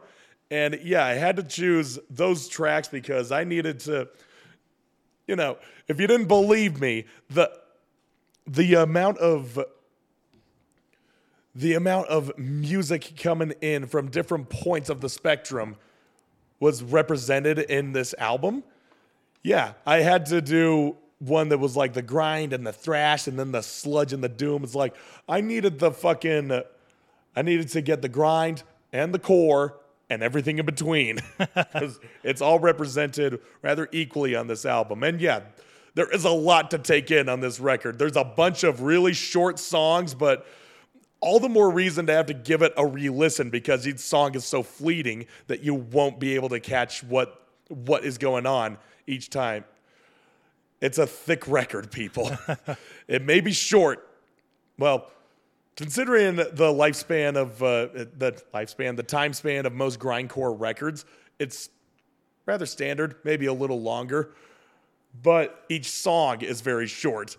And you wouldn't think that each uh, little package could pack so much of a punch, lyrically and musically speaking. No, it's uh, it's pretty deep. So, yeah, w- listen to this album, have the lyrics on standby, and you're gonna have to re-listen to it a bunch if you want to get the whole story. And I got this record on vinyl. Nice. I never thought I'd be able to find it, but I found it. God damn it! Thank you, Graywhale. Yeah. So yeah, I think I talked about this record for about as long as its runtime is. so Maybe. so yeah, and you have three songs from your album that you got to get to. Right. So let's get to those. The band is Second Coming. Uh, they were an active band 91 to 2000. So they haven't been active in a while. They did release an album called In Denial of Our Impermanence, and that was released way back in 1999.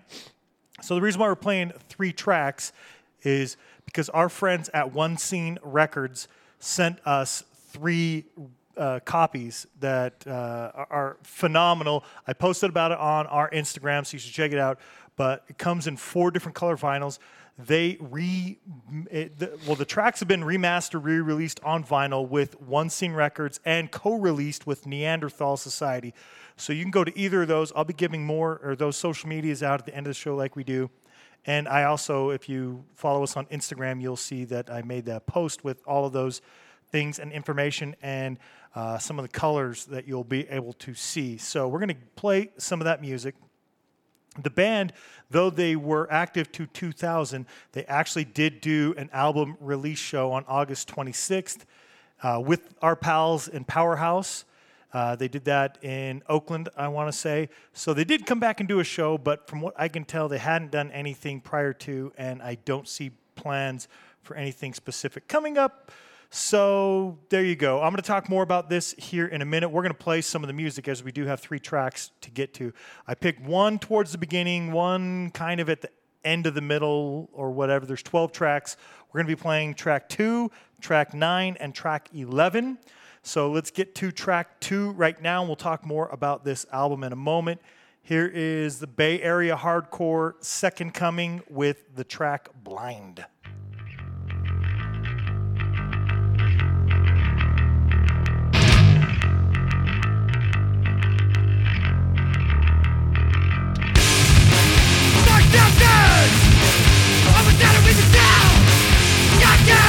Prosperity!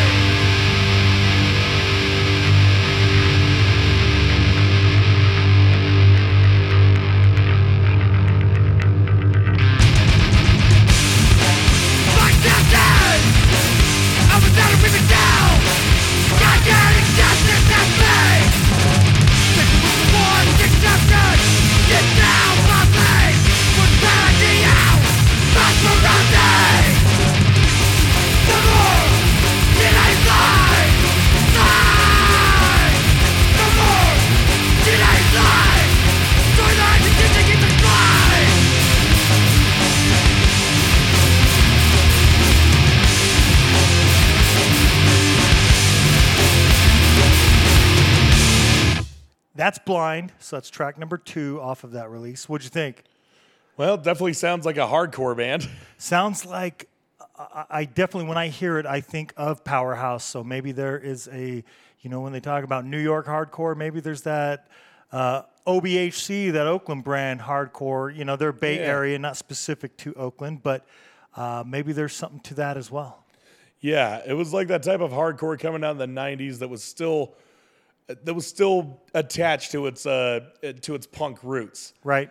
You know, I'm thinking of the likes of I think of the likes of Judge. I think of Blood for Blood. I think of the Bruisers. You know, they're harder than the bands that came before, but they're not quite like you know they're not like Earth Crisis or anything of that sort.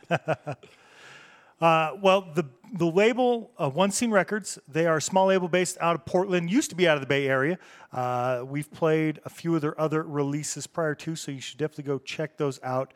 From their social media, you could see uh, when they had the pre-order up, uh, the records that I took the picture of were like that orange, almost flame-looking eh, which goes really well with that front cover. And then if you see the blue, the blue actually matches the blue from the back of the 12 inch sleeve.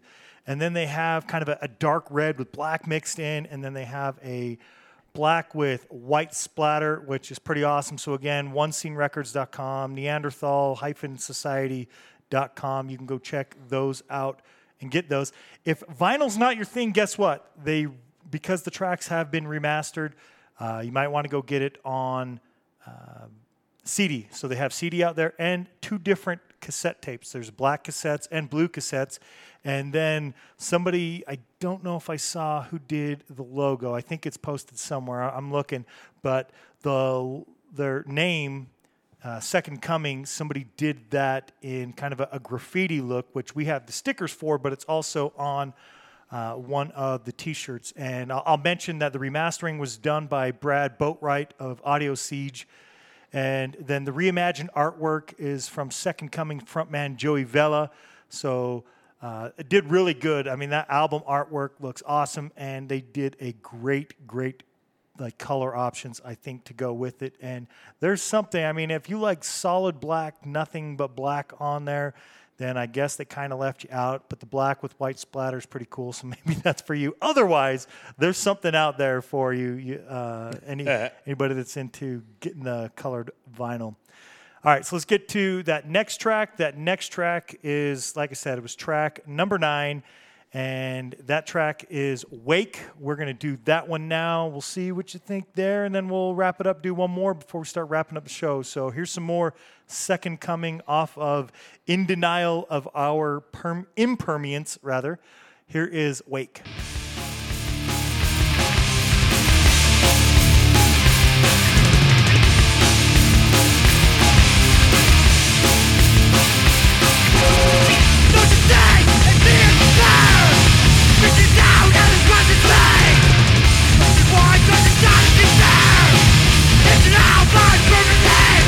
Now!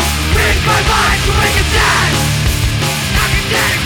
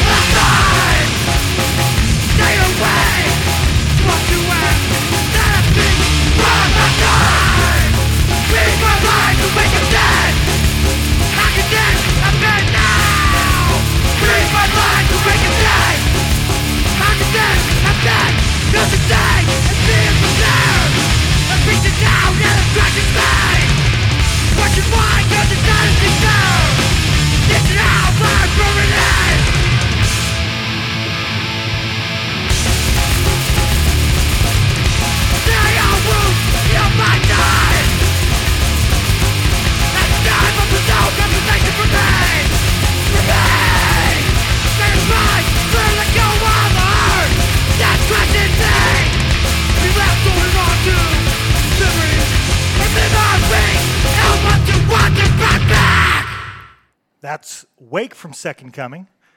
Good stuff. Uh, we're going to play one more track here in just a moment. The original release came out on Breakout Records, as I stated, the remastered and released on vinyl version, and all of the cassettes and CDs and all the other stuff is now on One Scene Records and Neanderthal Society. So look for them there. You find it from the band Maybe. They did have some at that album release show, but again, that was August 26th. So your time has come and gone. I don't know if they have anything left over uh, from that, but you know where to go. Uh, one thing I wanted to read about the band, they posted that, and this is a quote: "We had to change the name to Second Coming HC, so you might see it as Second Coming HC, because some shithead threatened to sue us because he has a copyright on the name for his whack grunge band from the '90s of some band named Second Coming."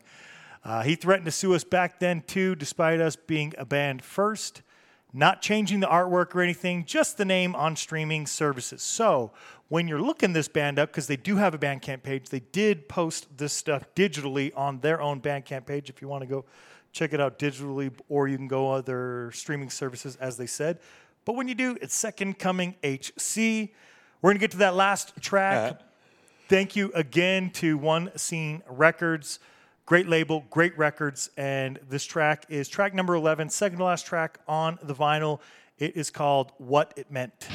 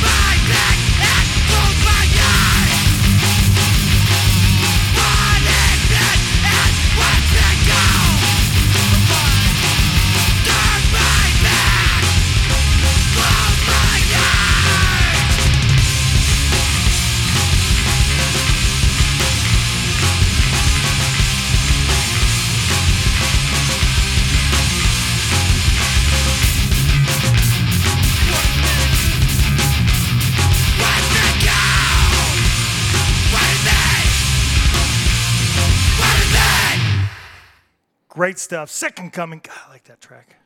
That's a that's some great shit. right? it just about wraps it up there. There is one more that, that follows it. Told You So is the name of that one, but fuck, that's awesome. I told you so. Actually, that's a slapshot song. Well, I like what they're doing. Again, that record came out about 24 years ago, and so really cool that uh, One Scene Records and uh, Neanderthal Society got together and put that out, make people like us. Uh, give us the ability to get it, us vinyl collectors, and it also got remastered. So, pretty awesome. Uh, thank you again to One Scene Records. We're going to transition into wrapping up the show. There's a uh, band. I played them over on Punkanoid Worldwide. We're going to play them now here. The band is Tractorbator.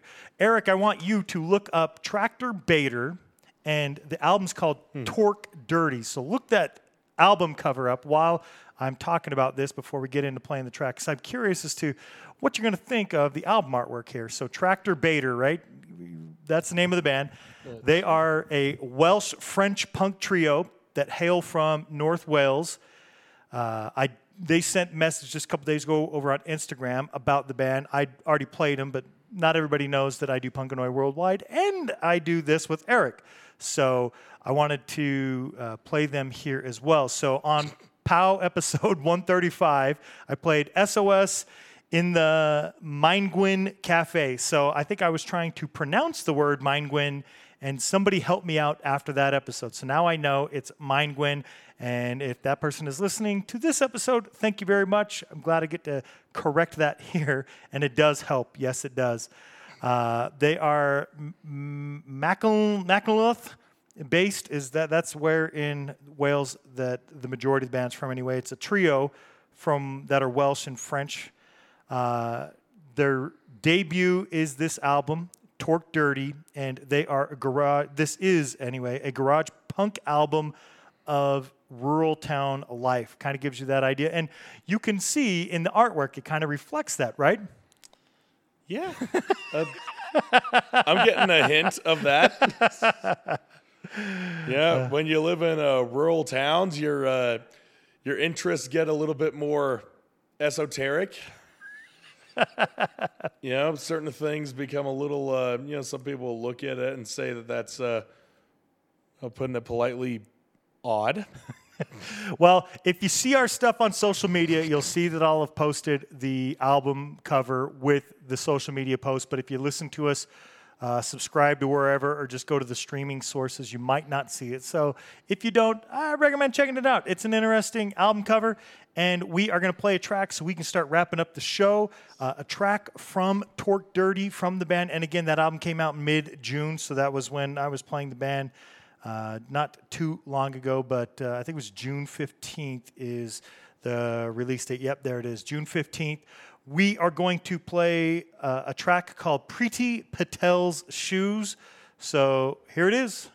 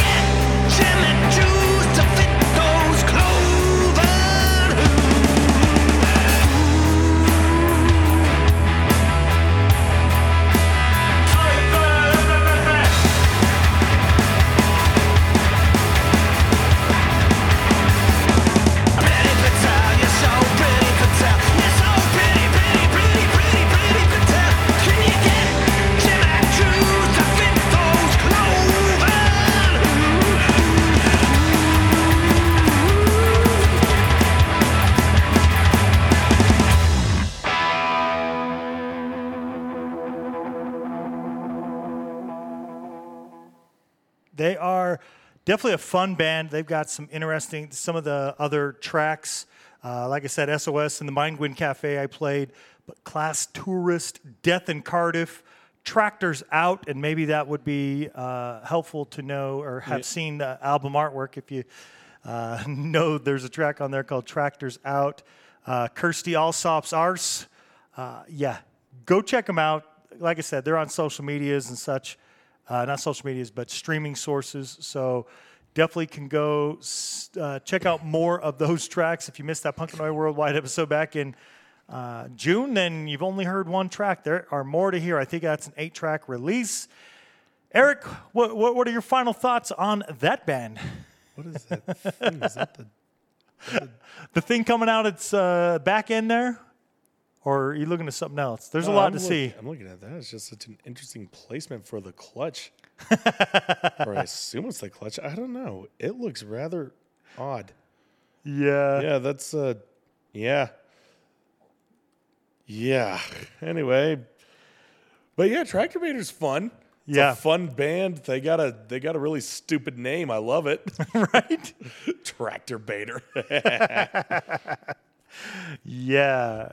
But yeah, it matches the it matches the humor of the band. Like you could Right. you could just feel it. I don't want to feel much of what that album cover is depicting. I, further I stay away from that, the better. All right, we're going to wrap up the show now. Eric and I each have something not so punk. Mine might be a little closer to punk, but we'll discuss that in a minute. Eric, what did you pick?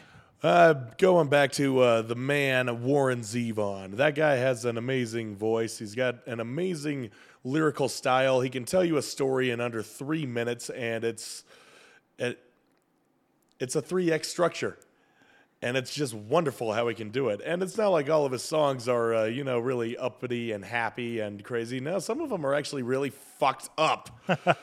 like uh, if I remember, I think I played the song "Excitable Boy" on here which uh, yeah, it's such a such a lively, jumpy uh, piano-based song. Do do do do do do do do do do do. But if you listen to the lyrics, it's uh, oh god, what the fuck, man? yeah, it's sort of the beauty of it. You know, you just have this. Uh, you just have like this uh, beautifully wrapped package, you know, with a nice little bow on it and everything, and then you open it up, and it's a severed head. That's Warren Zevon in a nutshell. However, is uh, uh, the the song for today is uh, nothing like that. It's actually a song called "Piano Fighter," which came out on his album uh, Mutineer back in the uh, '90s. Um, but I had to ch- I had to go with the live rendition of it from his uh, from his live album that came out in '93, "Learning to Flinch." Which is just all acoustic covers, uh, kind of an MTV unplugged version of of some of his hit songs and some of his uh, deeper cuts. And he does little renditions. He has like little uh, uh, long overtures for some of his uh, biggest hits, and it really makes it outstanding. Uh, it just makes it very symphonic in a way, Nice. orchestral, if you will. There you go. Good description. Yeah. Now the song that I chose is "Piano Fighter." I think I mentioned that already. Yep. And why I chose this one is because, well, put simply, he's actually playing piano on this song. Oh, okay. Makes sense. Yeah, yeah. You, it it sounds pretty obvious that he would be playing it because you know some of Warren Zevon's most well-known songs are songs that he wrote on the piano. You know, "Werewolves of London," "Excitable Boy," "Roland the Headless Thompson Gunner." Those are just like such amazing uh, compositions that he did on the Ivories. But when it came to uh, this one, he actually sang it over an accordion. I'm like, well, okay, an accordion, I guess, has piano keys on it. yeah, it's like a portable piano. Yeah. It's like you might as well be play, playing it on one of those uh, MIDI keyboards. Actually, did they have MIDI back in the 90s? I don't think that was a thing yet. Was it? I don't know. I don't no know. idea. The, the point is, uh, on this uh, live album, Learning to Flinch, it is him singing while playing the piano. It is Warren Zevon at his most raw, and the song is not anything grisly or gruesome or uh, anything like that. I think we got enough out of that from Pig Destroyer. So this song is just more of like uh, him giving a giving an autobiographical presentation, uh, not really directing it toward himself, but you can kind of sense this is a bit of a, uh, you know, him reminiscing on him, you know, coming up as a starving musician and just like trying to make his way do, uh, make make his way by playing in all these uh, different bands and not having a steady paycheck and you know doing one night shows in this bar and that bar and just you know just trying to catch his break. And that's what it is piano fighter. So so yeah hopefully this is a nice little uh, soothing uh, soothing track that was juxtaposed to uh, you know the brutality that we had a while back so here is Warren Zevon's Piano Fighter.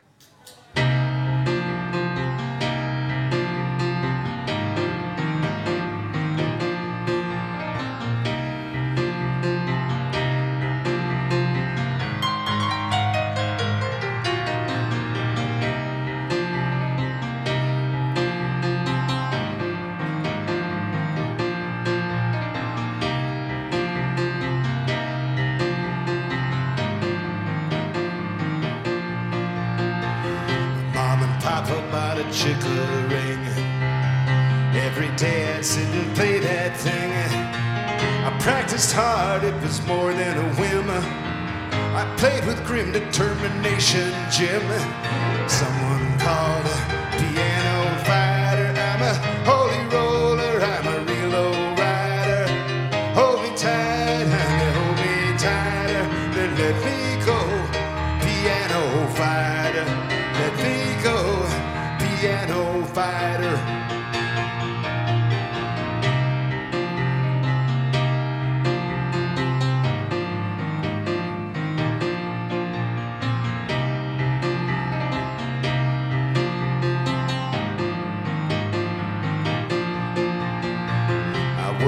sessions and I played in bands.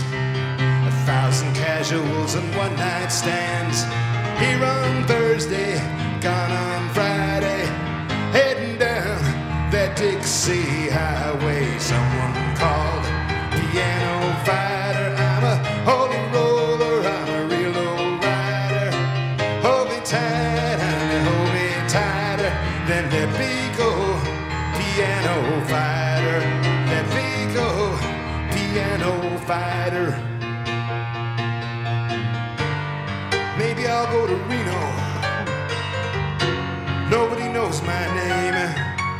I'll play Claire de Lune in a quiet saloon.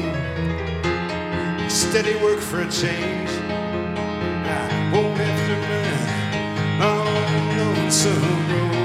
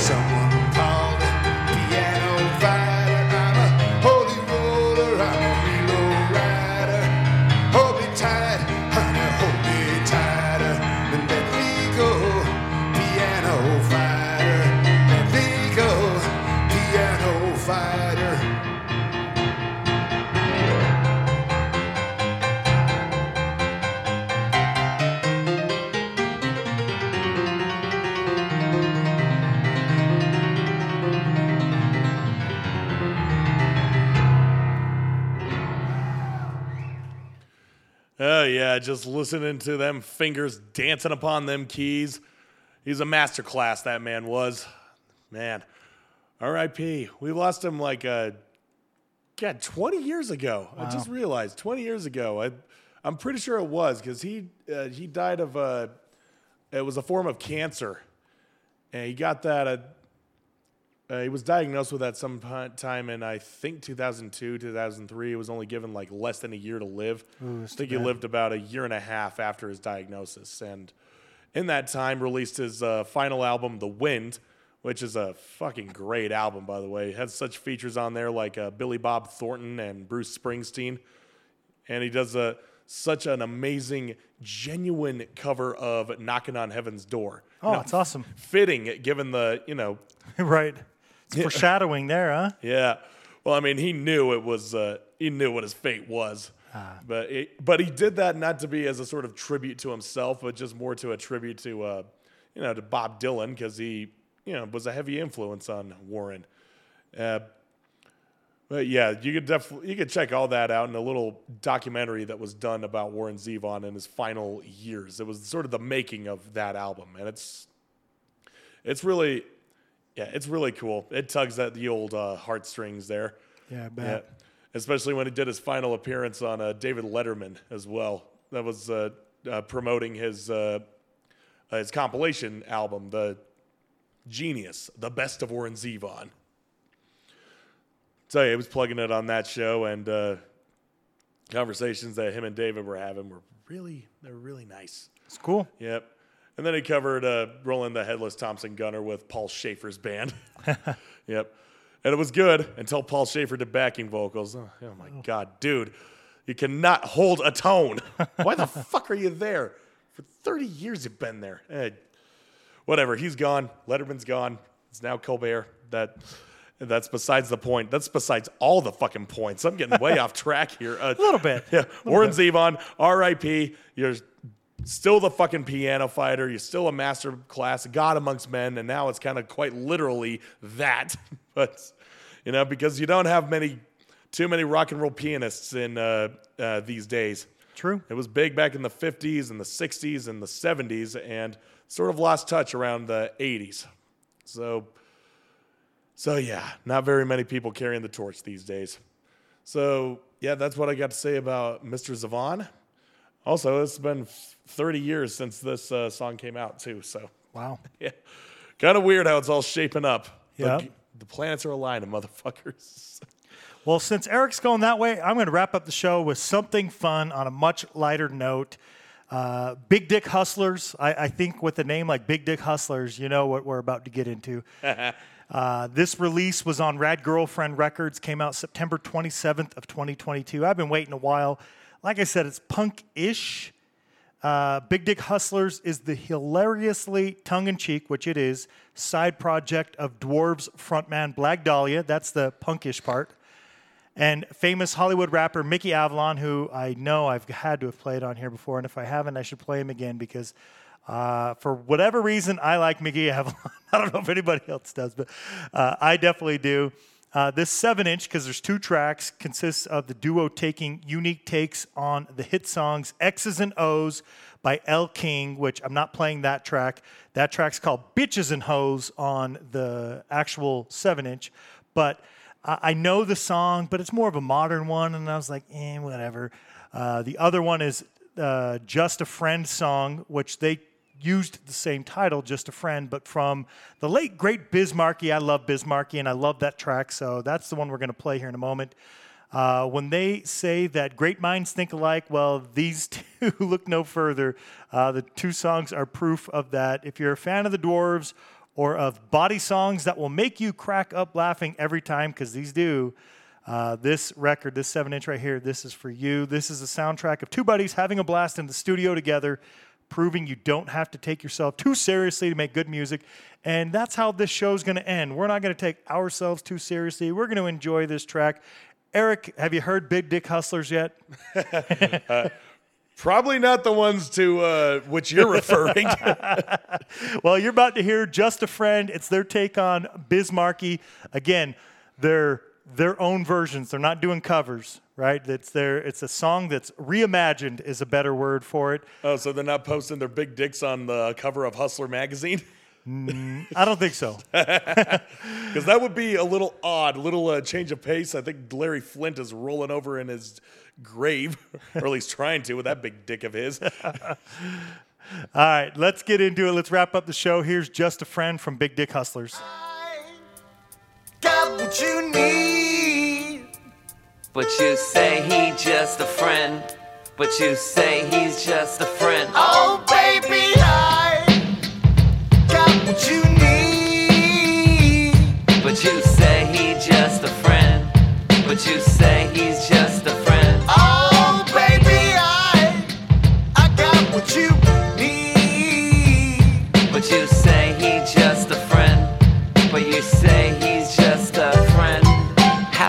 met a bitch backstage at a show? Licking on your face and dropping names on the floor. You know the type, white and menstrual. Claims to show you things you never seen before. And not the kind of broad that you take home to your mom. This the type of bitch you pass around at the bar. I seen her coming and I tried to dip, but she was quicker than a ninja with a kung fu grip. Oh shit. What's a brother to do? I guess I gotta let her swallow all my baby goo. But then this lady dude came into the room and tried to get up on the action, which was gay and rude. I didn't wanna hit him cause he looked so afraid, and I was scared that if he bled on me, I might get AIDS. I was slipping, sliding, ripping up the hymen. But how am I supposed to come with your friend there crying?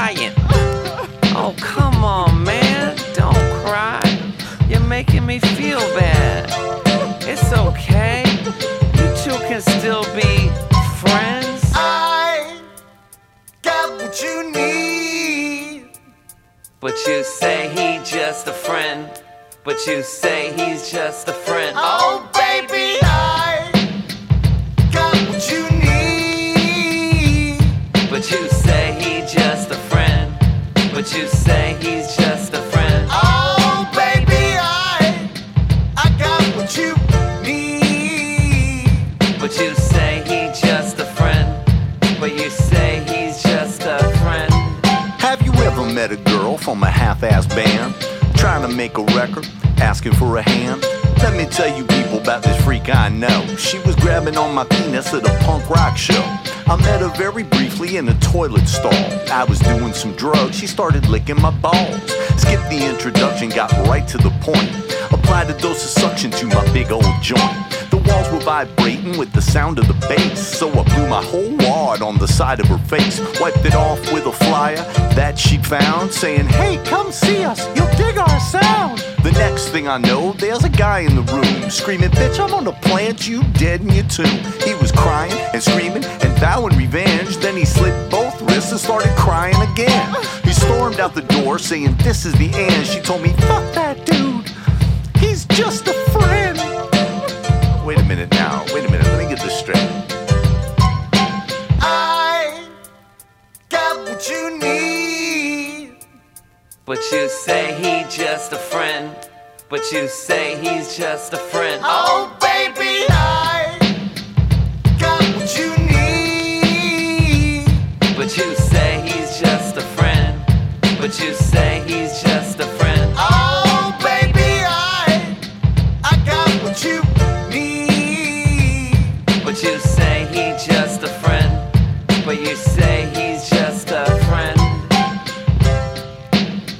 It's Avalon with Blag the Ripper.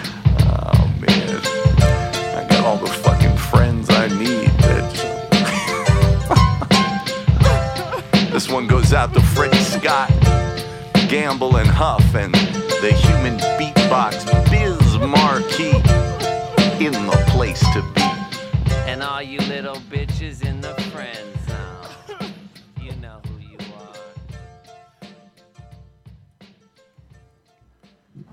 Well, I never thought I'd hear someone cover Biz Markie, but here we are. So, what'd you think of that one?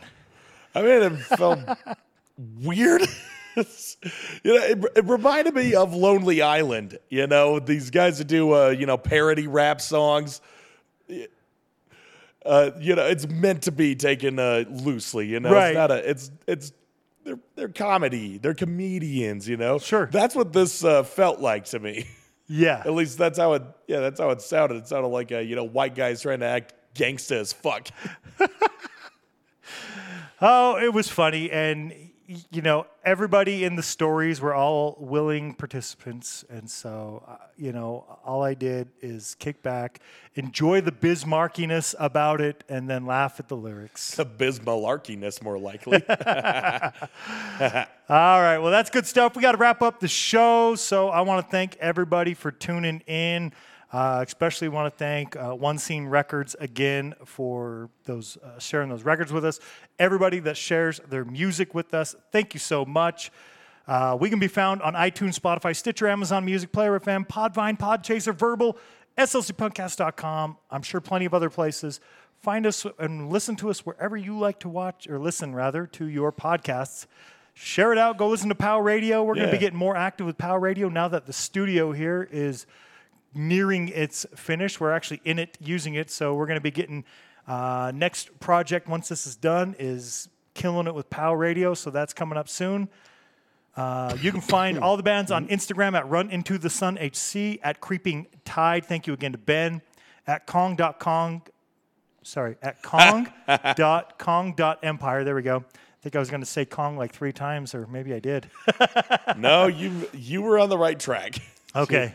It was Kong.Kong. I thought you were going to say Kong.com. Oh.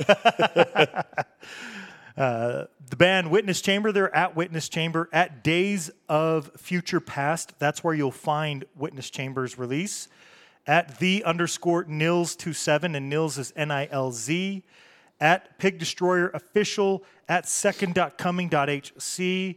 Uh, so you'll be able to find info on that release that we're talking about that we showed pictures of that are on our social medias uh, at the or at second.coming.hc at one scene records hc and at neanderthal society hc go check any of those out uh, and if they start selling out of colors you'll have to go to the other ones. So there you go.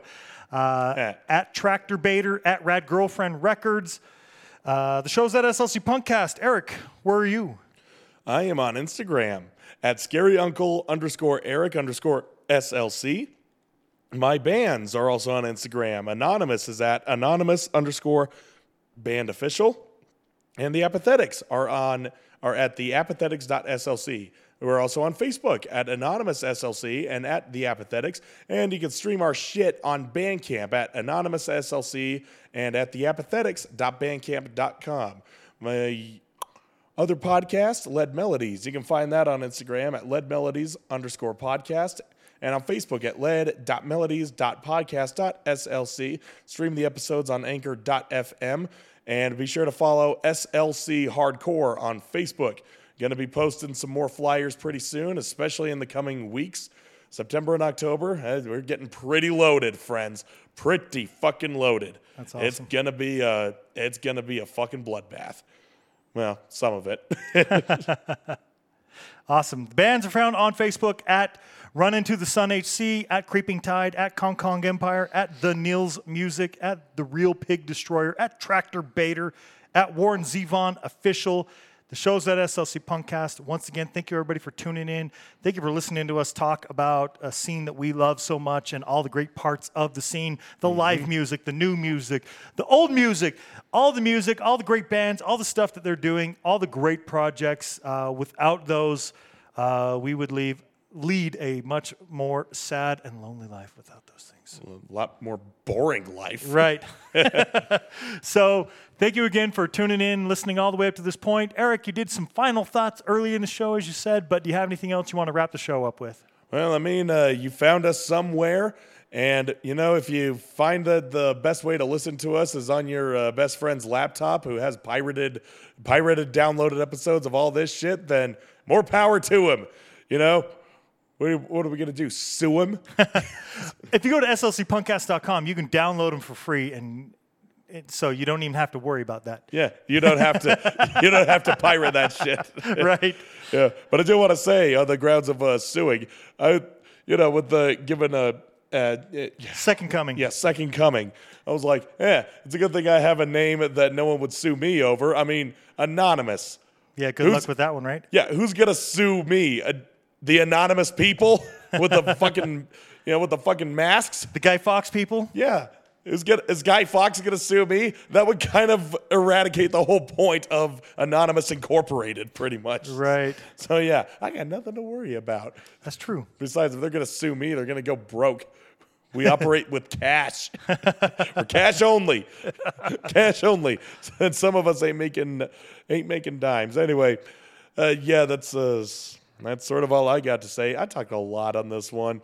I talked a lot, but I've been away for two weeks, so yeah, there you go. Hopefully, it'll be shorter next time. See ya.